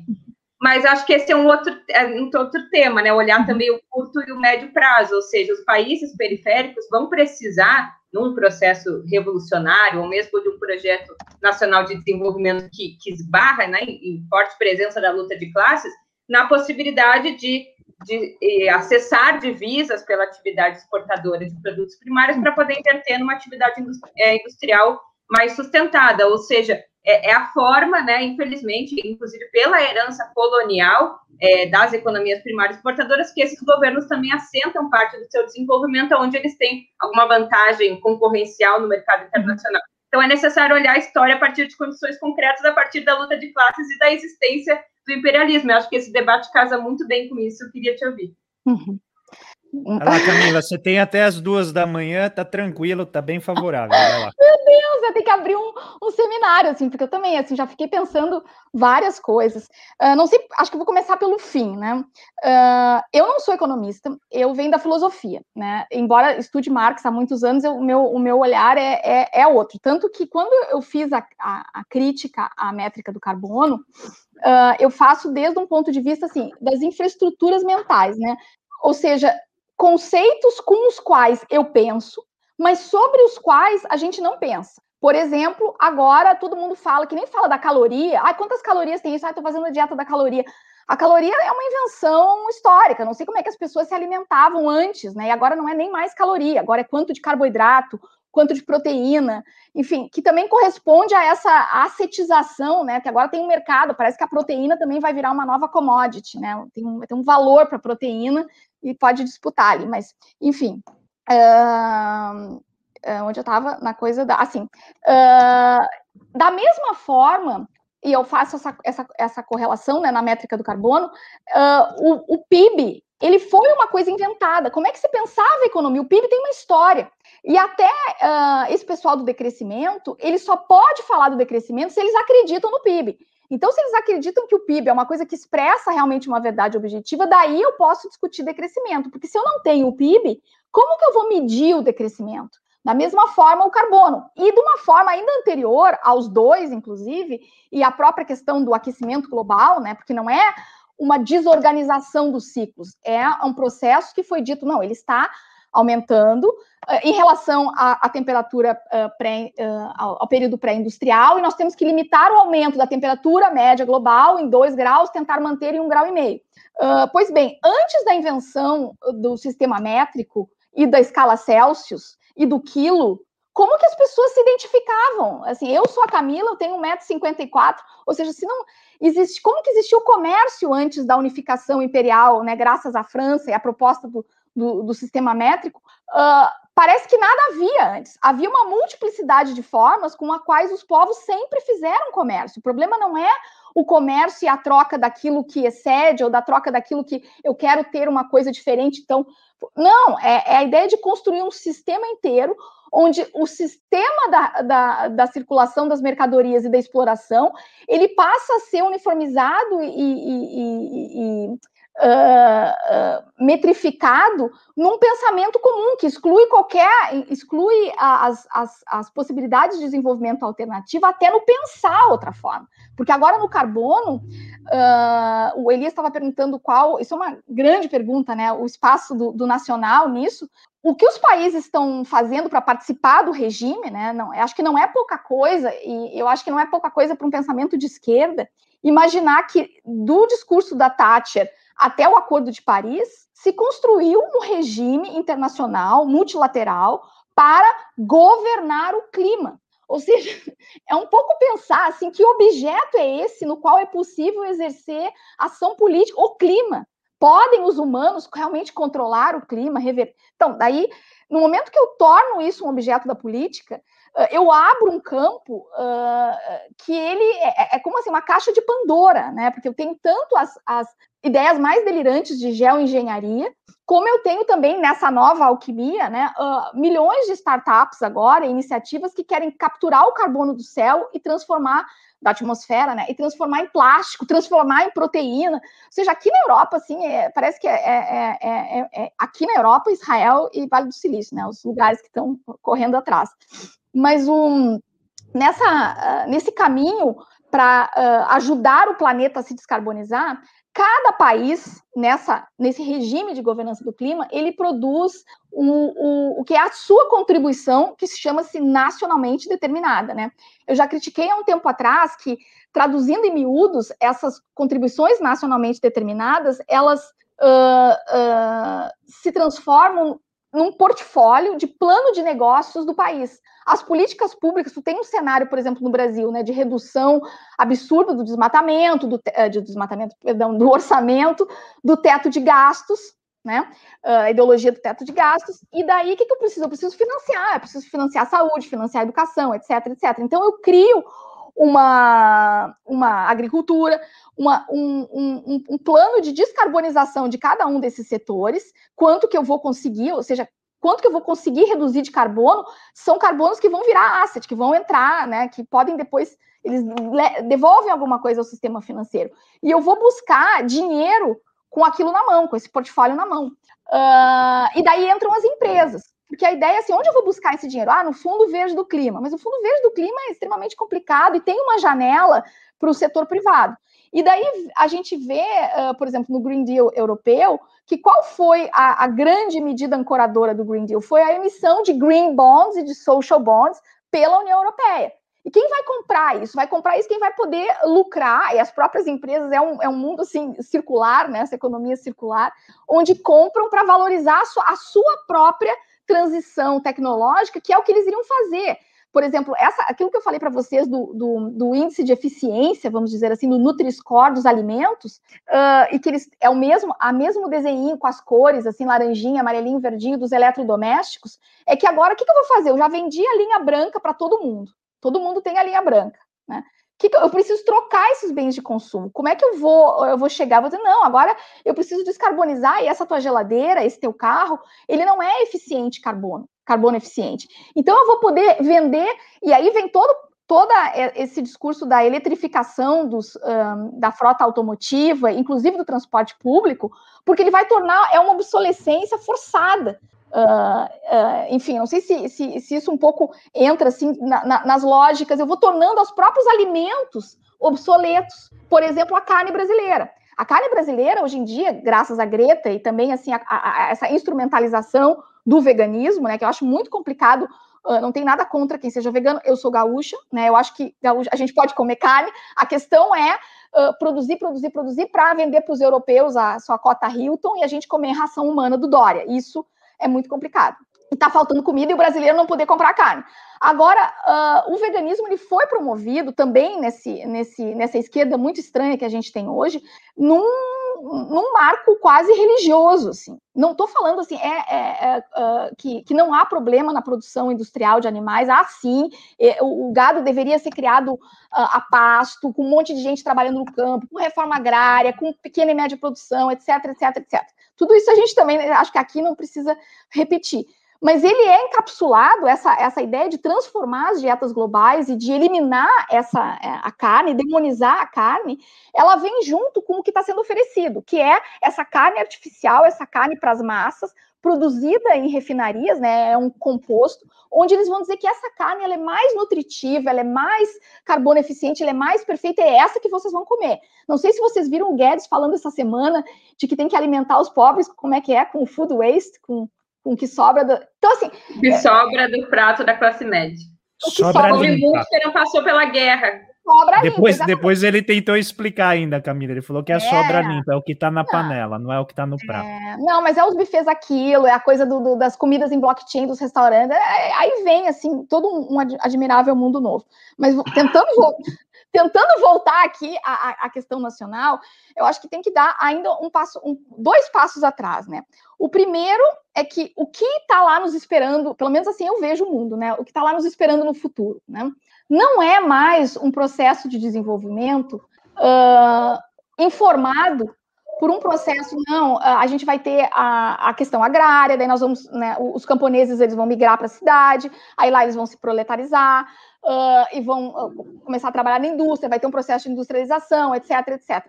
O processo de desenvolvimento hoje, o que se é, o que, o que essa, esse, esse marco dos SDGs, dos ODS, Uh, e da narrativa da descarbonização, ela, ele, ele se soma né, num grande caudal, como diria o, o, Olívio Dutra, né, um caudal. Ele vai dar onde? Ele vai dar nessa. nessa faz falta mais Olívio Dutra, devia clonar os Olívios Dutra. Uh, ele vai dar num horizonte distópico, que também, para quem assiste Netflix, ele está ele tá bastante tematizado, mas ele tem muita gente trabalhando teoricamente eh, eh, sobre isso, que é, é a ideia do transhumanismo e da singularidade, ou seja, que em qualquer momento entre 2030 e 2050, mais aproximadamente 2050, eu vou ter uma fusão entre seres humanos e inteligência artificial, e a, o, o, humano não vai precisar mais um, produzir a tecnologia. A tecnologia ela vai dar, ela vai dar, como é que é birth, ela vai parir a si própria. Então, nesse futuro, eu não vou ter nem mais estados nacionais, esquece isso. O e-government, esse, como é que é o, e-gov, que a gente entra no portal, na verdade, ele já está subindo o governo, a ideia de governo de estado, para uma plataforma. A gente tem exemplos. Avisar aqui... o Biden. Precisa avisar o Biden, diz que ele está meio perdido em relação a essa questão. Não, o, G... mas... o G7 também, eles não estão sacando muito isso. Mas, por exemplo, tu pode ver aqui a, a, Finlândia com a Estônia. A Estônia é o primeiro e-state, né? O estado que já está totalmente acontecendo no digital. Eles têm essa, essa visão de que no futuro eu vou juntar grandes regiões do mundo, como assim, biorregiões, em função de corredores de exportação e de acesso a, a, a, a recursos naturais, mas que as funções do Estado elas vão estar todas na nuvem. É, eu acho que isso não é uma coisa menor se a gente pensar assim, nos acordos de livre comércio que estão no horizonte e de como assim tudo, tudo acontece aqui por cima, na nuvem, né? Mas então, esse, esse horizonte de transhumanismo, ele, ele, ele, ele é tudo é anti-Marx, porque o Marx é nada do que é humano me é indiferente. E esse horizonte que a gente caminha é um horizonte assim que as mulheres vão poder, ou o que seja, né, gestar fora do útero, né? Então que vamos libertar as mulheres da, de carregar crianças na barriga. Uh, uh, o grande, a grande mercadoria que se vê uh, valor, valor, sendo valoriz, valorizada nesse processo é a extensão da vida humana, é a beleza, é usar, sei lá, todo tipo de hormônios para continuar sem rugas, para se transformar, assim, então, assim, é, é, um, é um universo da mercadoria muito difícil até de, de entender, assim, as pessoas estão se injetando, se transformando, assim, eu vejo cada vez se alienificando, assim, criando rostos que... E tudo isso tem um monte de propriedade intelectual, e tem patente, e tem dinheiro, e tem gente injet, se injetando, enfim, tem um, um, um novo mercado aparecendo aí no futuro por um, para uma, uma, um tipo de mercadoria que eu nem sei se alguma das teorias que a gente tem agora consegue descrver o que, que ela é e como que ela gera valor nesse mundo.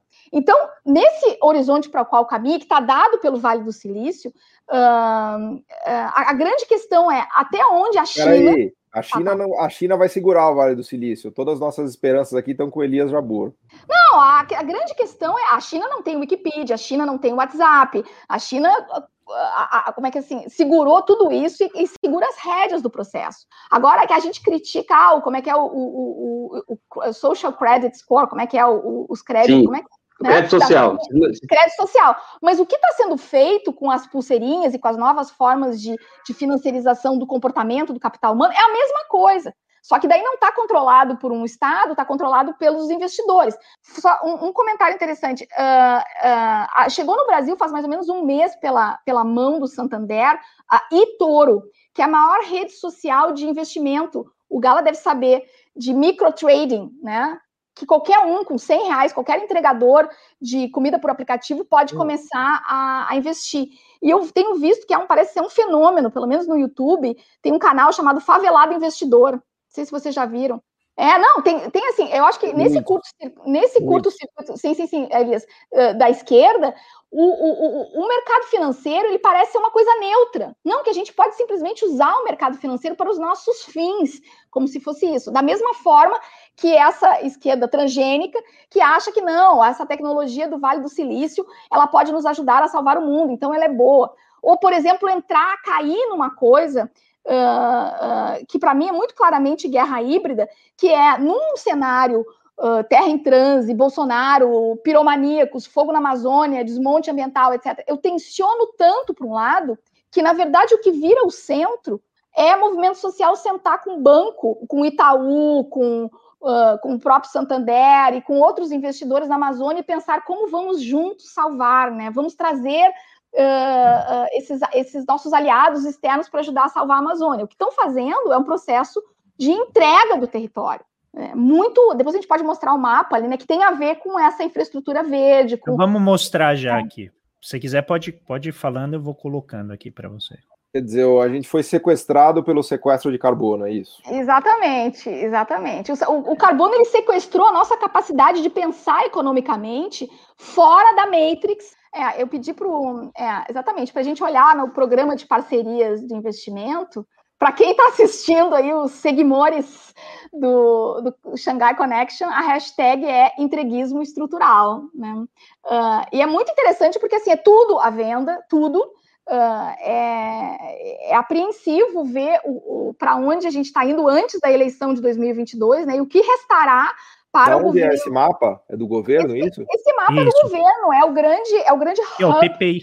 É, é, o grande programa de parcerias de investimentos, né? Isso é uma construção que vem vindo desde o Temer, lá com aquele. Como é que era o programa de. de uh, Desestatização. Uma, desestatização, etc., mas que agora está materializado aí. Vocês podem ver que tem creche, tem hidrovia, tem hospitais, tem todos os modais, tem o leilão do 5G, tem a concessão uh, do serviço de segurança, inclusive para as polícias militares, aeronáutica e exército, tem toda uma infra de segurança que já vem casada com, com por exemplo, o rádio, walkie-talkie, sei lá, que a polícia vai usar para que não seja hackeado pela milícia. Então já tem toda uma coisa de segurança da Motorola. Isso aí é um, um, assim, é, é, o cardápio da, da entrega do país. Né? Eu aconselho todo mundo a visitar e ficar clicando, porque uma das coisas que tem ali é a concessão de parques. Eu faço parte, desde a fundação, de, uma articulação da sociedade civil chamada Grupo Carta de Belém, que vem desde 2009, tem movimento social, tem ONG, tem pesquisadores. até eu mandei há um tempo atrás para o Elias um artigo coletivo que nós fizemos e saiu no, no, no Le Monde sobre a carta do Bolsonaro, aquela que supostamente vazou para o Biden, né? E uma grande denúncia é que a grande política agora que está aparecendo de conservação das florestas é essa: adote um parque. É entregar unidades de conservação para a iniciativa privada, para eles explorarem sustentavelmente, e para se, se juntar à marca, se juntar aos objetivos de ISD. E com isso está indo gente, está indo território, está indo conhecimento tradicional. assim. E é muito chocante o quão pouco reverberação isso tenha nessa esquerda, né, que não consegue enxergar pro, pro, uh, projeto nacional, que foi levada também pela guerra híbrida a odiar o Brasil, a aceitar essa, essa captura dos símbolos, né? Hoje estava conversando, Elias, aqui com o Rodrigo, disso de que começa a, o sequestro da, da camiseta, né? Que era a camiseta do Brasil, porque era da FIFA, né? E logo depois passa para a bandeira. Meu Deus, eu cresci com as marchas do MST com a bandeira do Brasil. Então agora também tu não pode mais usar a, né, assistindo assim, as mobilizações, a gente quais os símbolos. Então tem, tem um processo de erosão do nacional que ele se dá em muitos níveis. Ele se dá desde a importação, por exemplo, eu sou muito crítica a toda a ala identitária, a toda a narrativa identitária, a importação e publicação de intelectuais um, uh, dos Estados Unidos, né? Não é dizer que não tem racismo no Brasil, mas a, a pergunta que se é por que não temos o Martin Luther King? Eu acho muito complexo isso. Acho muito complexo uh, a forma como cada vez mais um, se, se apagou, né, se jogou a pá de cal sobre a tradição do pensamento social brasileiro, sobre todos os intérpretes do Brasil, sobre todo o pensamento sobre desenvolvimento, pensamento econômico. Uh, eu acho que o, o Nildo Aurix é uma pessoa que fala muito sobre isso, assim, de buscar referências latino-americanas, e como essa esquerda do neoliberalismo progressista, que se identifica com ah, a, a grande causa identitária global, ela é incapaz de ver, é, é, um, entrar num mapa desses, conceptualizar o que está em jogo ali, o que está sendo entregue e o que, que, é irreversível disso, entre portos, hidrovias, rodovias, ferrovia, creche. A creche é um filé mignon do ESG, by the way, né? Que é a, a forma como eles vão empoderar as mulheres, né? Mas não sei, essa tua pergunta, a tua, o, o, super comentário da Juliane são imensos, assim, eu não sei se eu Não, consigo... é. Ia falar, ia falar sobre outra coisa agora. Mas, ah, mas aqui, Camila, mas a, o padrão aqui é a gente não responder, a gente refletir e deixa não, as pessoas com. Então, quero falar uma outra coisa. Não precisa sempre... concluir isso, a gente está ah. só fazendo reflexões. Vai não, lá, Elias. Quero, não, só eu quero só falar mais uma coisa. Eu uh, fui muito atacada, porque eu falo nisso, uh, até eu falei que eu faço parte dessa, dessa articulação da sociedade civil, e muitas das reflexões que eu estou trazendo aqui uh, são, são coletivas, são uma construção coletiva. E, em função disso, isso é uma coisa que faltou eu falar. Eu tive a oportunidade de, desde 2008, acompanhar as negociações do clima desde dentro. Né? Então, eu sigo há, há 12 anos, né, a negociação, que acontece em novembro, dezembro, 15 dias, e a negociação técnica, que acontece, que são os substas, né, que é os órgãos subsidiários, que em geral maio e junho, mais 15 dias. E graças ao governo Lula também, que criou uma política de participação da sociedade civil na construção da política externa brasileira e uma política de transparência, a gente ganhava uh, crachá de delegação oficial. Então, várias das coisas na, as quais eu cheguei à conclusão e pude observar, não é porque eu estou na academia lendo alguma coisa ou lendo jornal, é porque eu passei noites até a madrugada dentro de sala de negociação, olhando o que acontece na construção desse regime. Eu só queria deixar isso assim marcado, porque às vezes, assim, ah, de onde é que essa maluca está trazendo tudo isso, né? E uma das coisas é um, o festejamento da figura do Al Gore, né? Muitas vezes, Camila, você está negando o Al Gore, você não vê a, mensagem, como é que é a verdade inconveniente? Tem um livro, A Verdade Inconveniente, né? O seu, Camila, devia que chamar As Verdades Inconvenientes. Não! A, a, o, o, lembrando aqui, né? O Al Gore é Al Gore Júnior, né? O pai dele, Al Gore Sir, né, o, o, pai, ele foi senador americano entre 52 e 71, 20 anos. E ele foi um cara chave por fazer a aprovação de todo o sistema de autobans, de rodovias e de rodovias estratégicas de defesa na malha territorial dos Estados Unidos de ponta a ponta. O filho dele, óbvio, né, aquelas dinastias do, do, do, do Partido Democrata Americano, ele, ele é eleito para a Câmara de, eh, Federal muito jovem, como acontece no Brasil também. E ele capitaneava, no final dos anos 80, uma turma dos democratas que era chamado Atari Democrats, os democratas Atari. Por quê? Porque ele cresceu no Vale do Silício. Ele era a ponte, muito jovenzinho, entre o que já, o Vale do Silício já estava prevendo com o, o programa do, do, Partido Democrata. Então, isso é só interessante saber, porque ele é um quadraço, ele foi negociador, né, o Al Gore Jr., daí, do protocolo de Kyoto, sempre fez essa, essa comunicação, depois foi vice-presidente dos Estados Unidos, concorre e perde para o Bush naquela eleição roubada no final da Flórida, e vira o paladino ambiental, e as pessoas esquecem completamente que ele é um político de carreira, né? Então, só para lembrar, ele não é um cientista filantropo. O Elias, só, eu só quero falar aqui o aí, Guilherme que, Magacho, que estava aqui. Também, o Algor também foi um grande estadista. Também Não. foi. o Elias, o, Elias o, o Guilherme Magacho, que estava nos acompanhando, que mora uhum. na, em Paris, ele acabou de, de mandar para mim um, uhum. uma foto que diz, achei num restaurante, alguma coisa, que é ecologia sem luta de classes não passa de jardinagem. Elias Jabur. Não, é. Camila, a, as suas verdades são muito inconvenientes, eu me identifico muito com elas, até porque eu sou super estigmatizado por minhas opiniões, né? Assim, até a brincadeira que fazem comigo é que eu viro o navio ao contrário e tal. É, ao ponto de, aí eu, por exemplo, eu, eu, eu, chego no ponto de falar o seguinte: se não é nacionalista, não é desenvolvimentista, não tem como ser de esquerda. Eu, já, eu tenho isso muito claro comigo.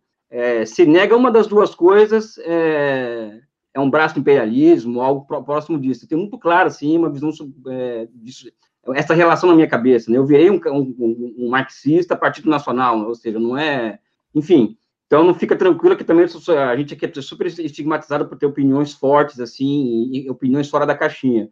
Eu queria fazer uma, fazer uma, uma nem uma questão, mas mais um comentário, porque a China tem sido muito acusada de ser prática, pela esquerda, claro, né? A esquerda que Aliás, as pessoas elas vão, elas vão estudar na China e voltam falando mal da China, né? Falam que não presta, não sei o quê. Eu nunca vi ninguém para os Estados Unidos ou para a Europa estudar e sair falando mal da Europa e dos Estados Unidos. Isso não existe, né? Mas a China, quando as pessoas vão para lá estudar e voltam, voltam falando mal. A China é acusada de estar de, de tá construindo um chamado capitalismo. É a esquerda denunciando, nem é a direita, é a esquerda que denuncia uhum. isso. Capitalismo de vigilância. Seja, a uhum. China está na vanguarda da, da, da, do capitalismo de vigilância e a, e a, e a luta é, e, a, e a guerra comercial tecnológica entre China e Estados Unidos é quem vai estar na frente disso daí. Então a esquerda acaba tá denunciando que a China faz isso e tal. Como que fica para um país da periferia, como a, como a China? É, qual que é a opção para um país com a periferia como a China, da, é, o país periférico como a China, que sofre guerra híbrida 27 horas por dia, que tem a sua soberania, vamos dizer assim, aviltada o tempo inteiro, vendo o que aconteceu na União Soviética, vendo o que aconteceu na Yugoslávia, vendo o que aconteceu no Brasil em 2013, Líbia, uhum. ou seja, como que como faz, como como escapar da necessidade de se proteger diante do imperialismo? Né? E, e aqui eu, eu, vou falar, dar uma opinião polêmica, eu sou favorável à utilização dessas tecnologias para fins de segurança nacional por estados socialistas, eu sou, eu sou favorável. Né? Como fazer? Né? Ou seja, é, não faz em nome, em, nome, em nome da liberdade individual, não é, não é uma crítica a você não, entendeu? Estou falando uma uhum. crítica generalizada, porque como a uhum. Juliana coloca muito bem, as pessoas não colocam imperialismo na equação, né? Sabe? Então, quando você retira o imperialismo, imperialismo da equação, você se perde completamente, né?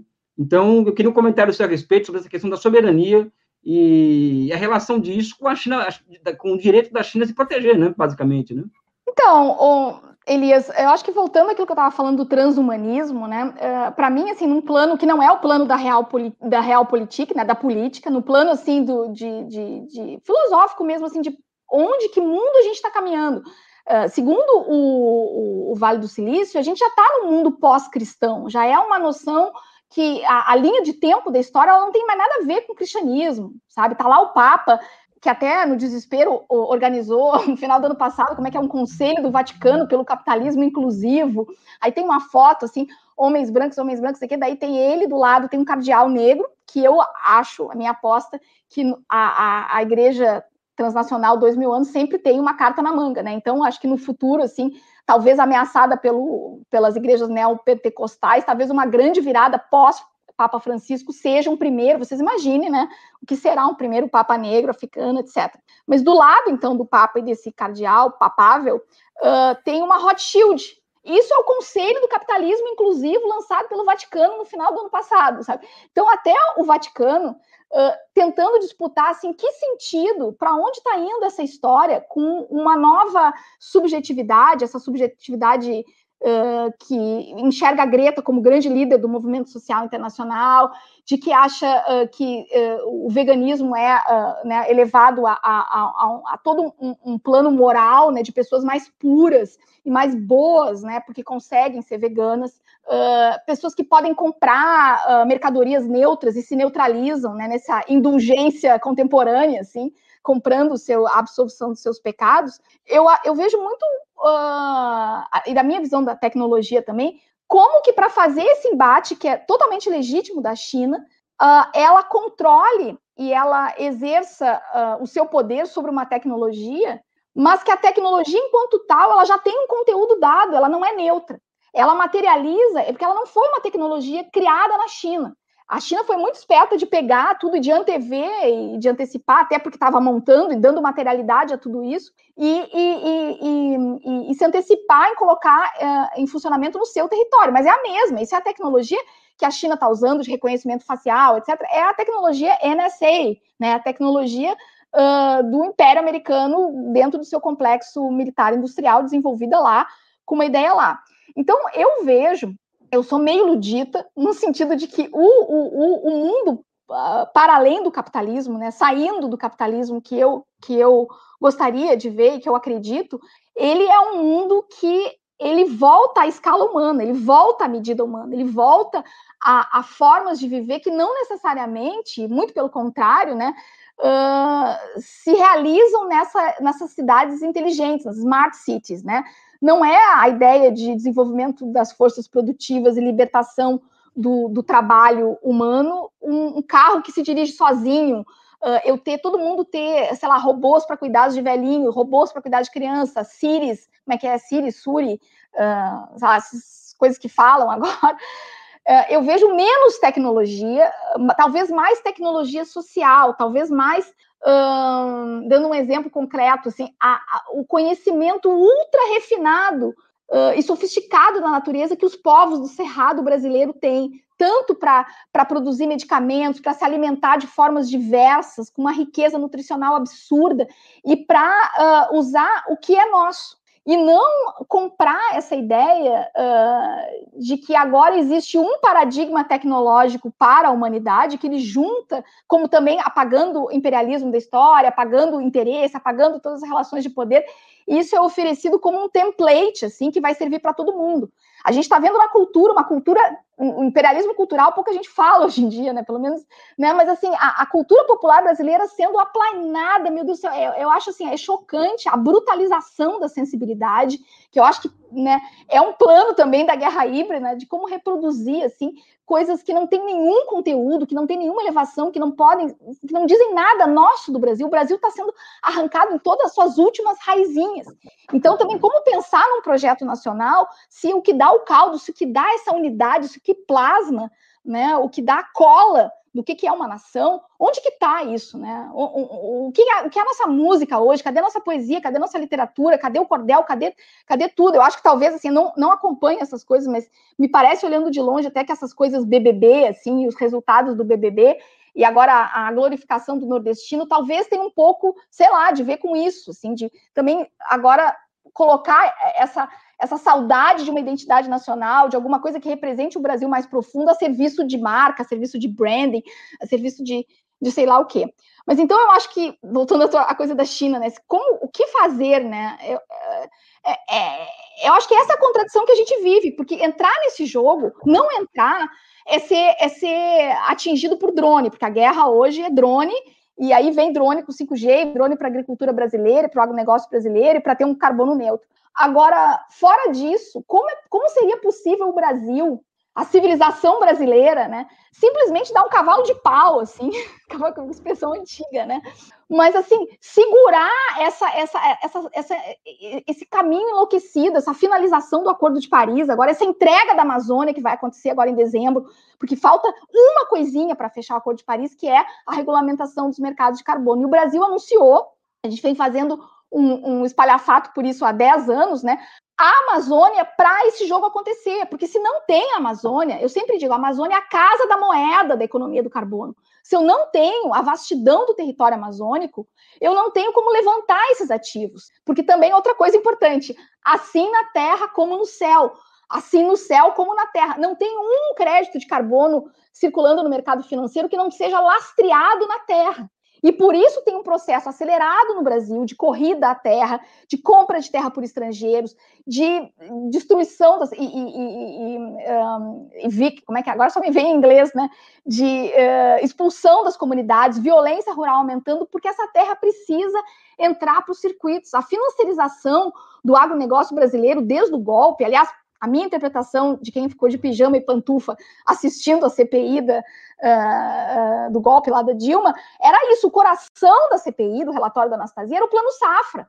Eles conseguiram realmente tirar a autonomia do Banco do Brasil de fazer uh, e, e, de, e, de, organizar uma política pública para o negócio brasileiro, inclusive para fins ambientais. E agora quem entra aí é o quê? É Rabobank, é todos esses fundos, é todo mundo que vem para fazer agricultura regenerativa, para descarbonizar o agronegócio, etc. Então, não sei, uh, Elias, é, é, muito. Eu acho que a gente está numa, né, num, num, momento assim, é uma juntura crítica da história, porque é um novo regime realmente internacional que vem se construindo há duas décadas e que agora ele vai ser passa a régua, acima embaixo, começa a valer. O Acordo de Paris, isso é uma coisa que vai te interessar, uh, Elias. Ele está, estipula a partir de 2023, uma coisa chamada Global Stock Take, onde todos os países vão apresentar os seus, as suas contribuições e eles vão ser revistas a cada cinco anos. Então, é uma forma de projetamento e de todo mundo ser no cabresto, segurado para indo junto, né, para esse grande horizonte da descarbonização. Assim. E a, a, a, soberania nacional e o território nacional é o que é a moeda para entrar nesse, nessa nova era, né? Fazer parte desse game, desse game, né? É game. Então, o que, que, o Brasil poderia fazer? A gente ainda tem uma, é um dos poucos países que tem um pensamento tinha de política externa, tem um corpo diplomático. Muitos países não têm, muitos países do Sul, inclusive, é só consultores, né? Ninguém tem funcionários para ficar né, de Estado, com, que entendem visão de Estado para seguir isso. E eu acho que o Brasil, na, uh, com todos os seus problemas, conseguiu segurar muito a Amazônia. Mas é isso que está não é à toa, né, que o mundo inteiro, você se lembra do Sarkozy, foi, não, foi Sarkozy, não, foi Macron, né? Mais ou menos tudo a mesma coisa, né? Mas uh, é a nossa terra, é o nosso território, é o nosso povo, é, é o, que, o que faz o Brasil Brasil.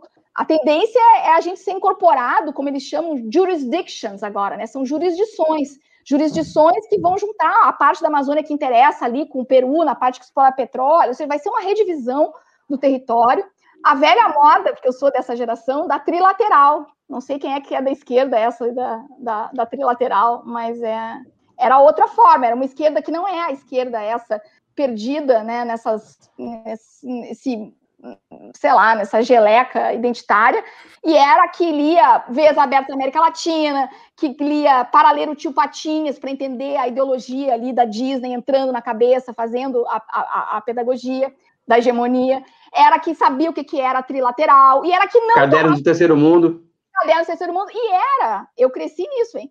Não tomava Coca-Cola porque era a água negra do imperialismo. A Coca-Cola, hoje, ela é um movimento Coca-Cola. Ela capturou o movimento de catadores no Brasil. Esconde ela aí, é, Paulo. Esconde aí. Ela é a rainha. é, esconde, esconde. Ela é a rainha Coca-Cola da logística reversa. A Coca-Cola adota escolas no Brasil para autoestima das crianças. Pela para! Não! A Coca-Cola apropria da água, mata sindicalista na Colômbia, água negra do imperialismo, cospe na Coca-Cola. Mas não pode, porque agora a Coca-Cola é empresa do bem. A Unilever vai nos ensinar a gente a se alimentar, a Nestlé também. Então, assim, esse mundo aí, ESG, ele, na verdade, deu uma volta. A gente era contra transnacionais, a gente era contra a globalização neoliberal, e a agenda do clima e do antropoceno, ela, na verdade, ela transforma como a grande causa da política dessa esquerda transgênica a globalização. Né? É, é a gente está pedindo, as pessoas agem para mais globalização, não menos. Né? É muito. Bom, gente, vamos, a gente já está com duas horas e quinze de live aqui, e você falou a palavra-chave ali, Camila, um pedaço da sua fala, que é poesia, né? Então, nós temos aqui o final do programa, o um Momento Lírico. A Camila falou que vai recitar uma poesia aqui em ah. alemão, tá, pessoal? Para todo mundo entender. Você fala alemão, Camila? Claro que não, Elias. Mas ninguém vai entender também se você tentar, tá, Camila? Então, apesar de sempre tem gente aqui que entende de tudo, inclusive a frase que eu falei que ecologia sem luta de classes é jardinagem, aparentemente foi dita pelo Chico Mendes, o pessoal já, já é. me indicou aqui no chat. Mas vamos então, finalmente, para o nosso momento lírico. Se prepara aí, hein, Camila? Para a gente poder fazer essa dança bonita da cultura brasileira.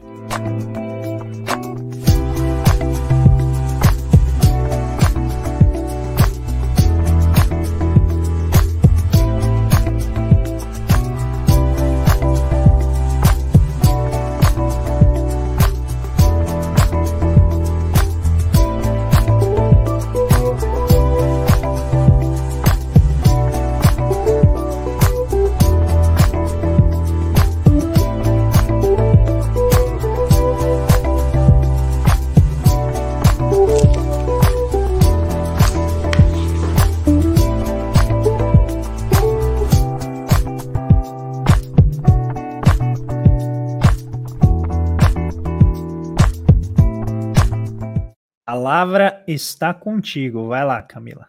Eu já falei tanto. Então, mas tem uma introdução para minha poesia, é, que é para lembrar que 2022 uh, ah, vão ser 100 anos da Semana de Arte Moderna, 100 anos do PC do Brasil e 200 anos do bicentenário da nossa independência, além da eleição para presidente. Então, uh, as palavras que eu queria dizer é que o que, que significa nessa, nessa conjuntura pensar o Brasil, né? E como confrontar o antropoceno e o, o apocalipse do antropoceno com a antropofagia. E, e, como recusar a métrica do carbono, trazendo de volta a gramática do capitalismo. Então, eu busquei uma música, claro, né, Brasil, música, uh, não, não consegui, o Manifesto Antropofágico é de uh, 1928, mas eu achei um choro de 1926, de Alvaiá de Zé Maria, gravado pela Ademil de Fonseca e depois pela grande Baby Consuelo. O que vier eu traço. Eu acho que também combina com vocês, é uma homenagem para vocês, assim, pela essa valorosa equipe aí, time que todo domingo, né, e agora a Ju também vacinando contra o pensamento único, né? Quando eu canto o meu sambinha batucada, a turma fica abismada com a bossa que eu faço. Faço, não me embaraço, porque não há tempo. Marco o meu contratempo dentro do compasso. Quem não tiver o ritmo na alma e nem cantando com mais calma, faz o que eu faço. Samba canção, samba de breque, batucada, para mim não é nada, o que vier eu traço. Não tenho veia poética, mas canto com muita tática. Não faço questão de métrica, mas não dispenso a gramática. Não me atrapalho na música, nem mesmo sendo sinfônica. Procuro tornar simpática a minha voz microfônica. Muito bem, fechou o chave não sei, de hoje, né? eu não sei se é o adequado, mas enfim. Depois de toda essa discussão que nós tivemos sobre os componentes químicos aqui da tabela periódica.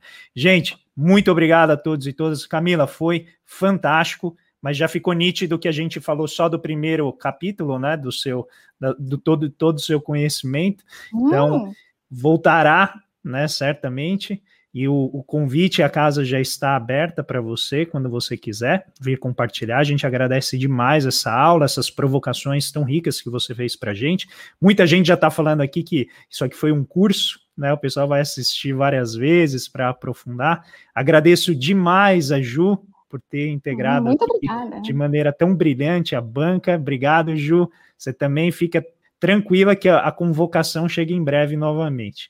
Elias e Paulo, como sempre, brilhantes. Muito obrigado a todas e todos que nos acompanharam aqui pelo chat. Esse foi o Conexão Xangai. Voltamos no próximo domingo com Tatiana Roque para a gente falar do ocaso dos experts. Vamos discutir uhum. por que, que a ciência né, anda tão mal na fita para usar uma expressão corrente da juventude, dos jovens.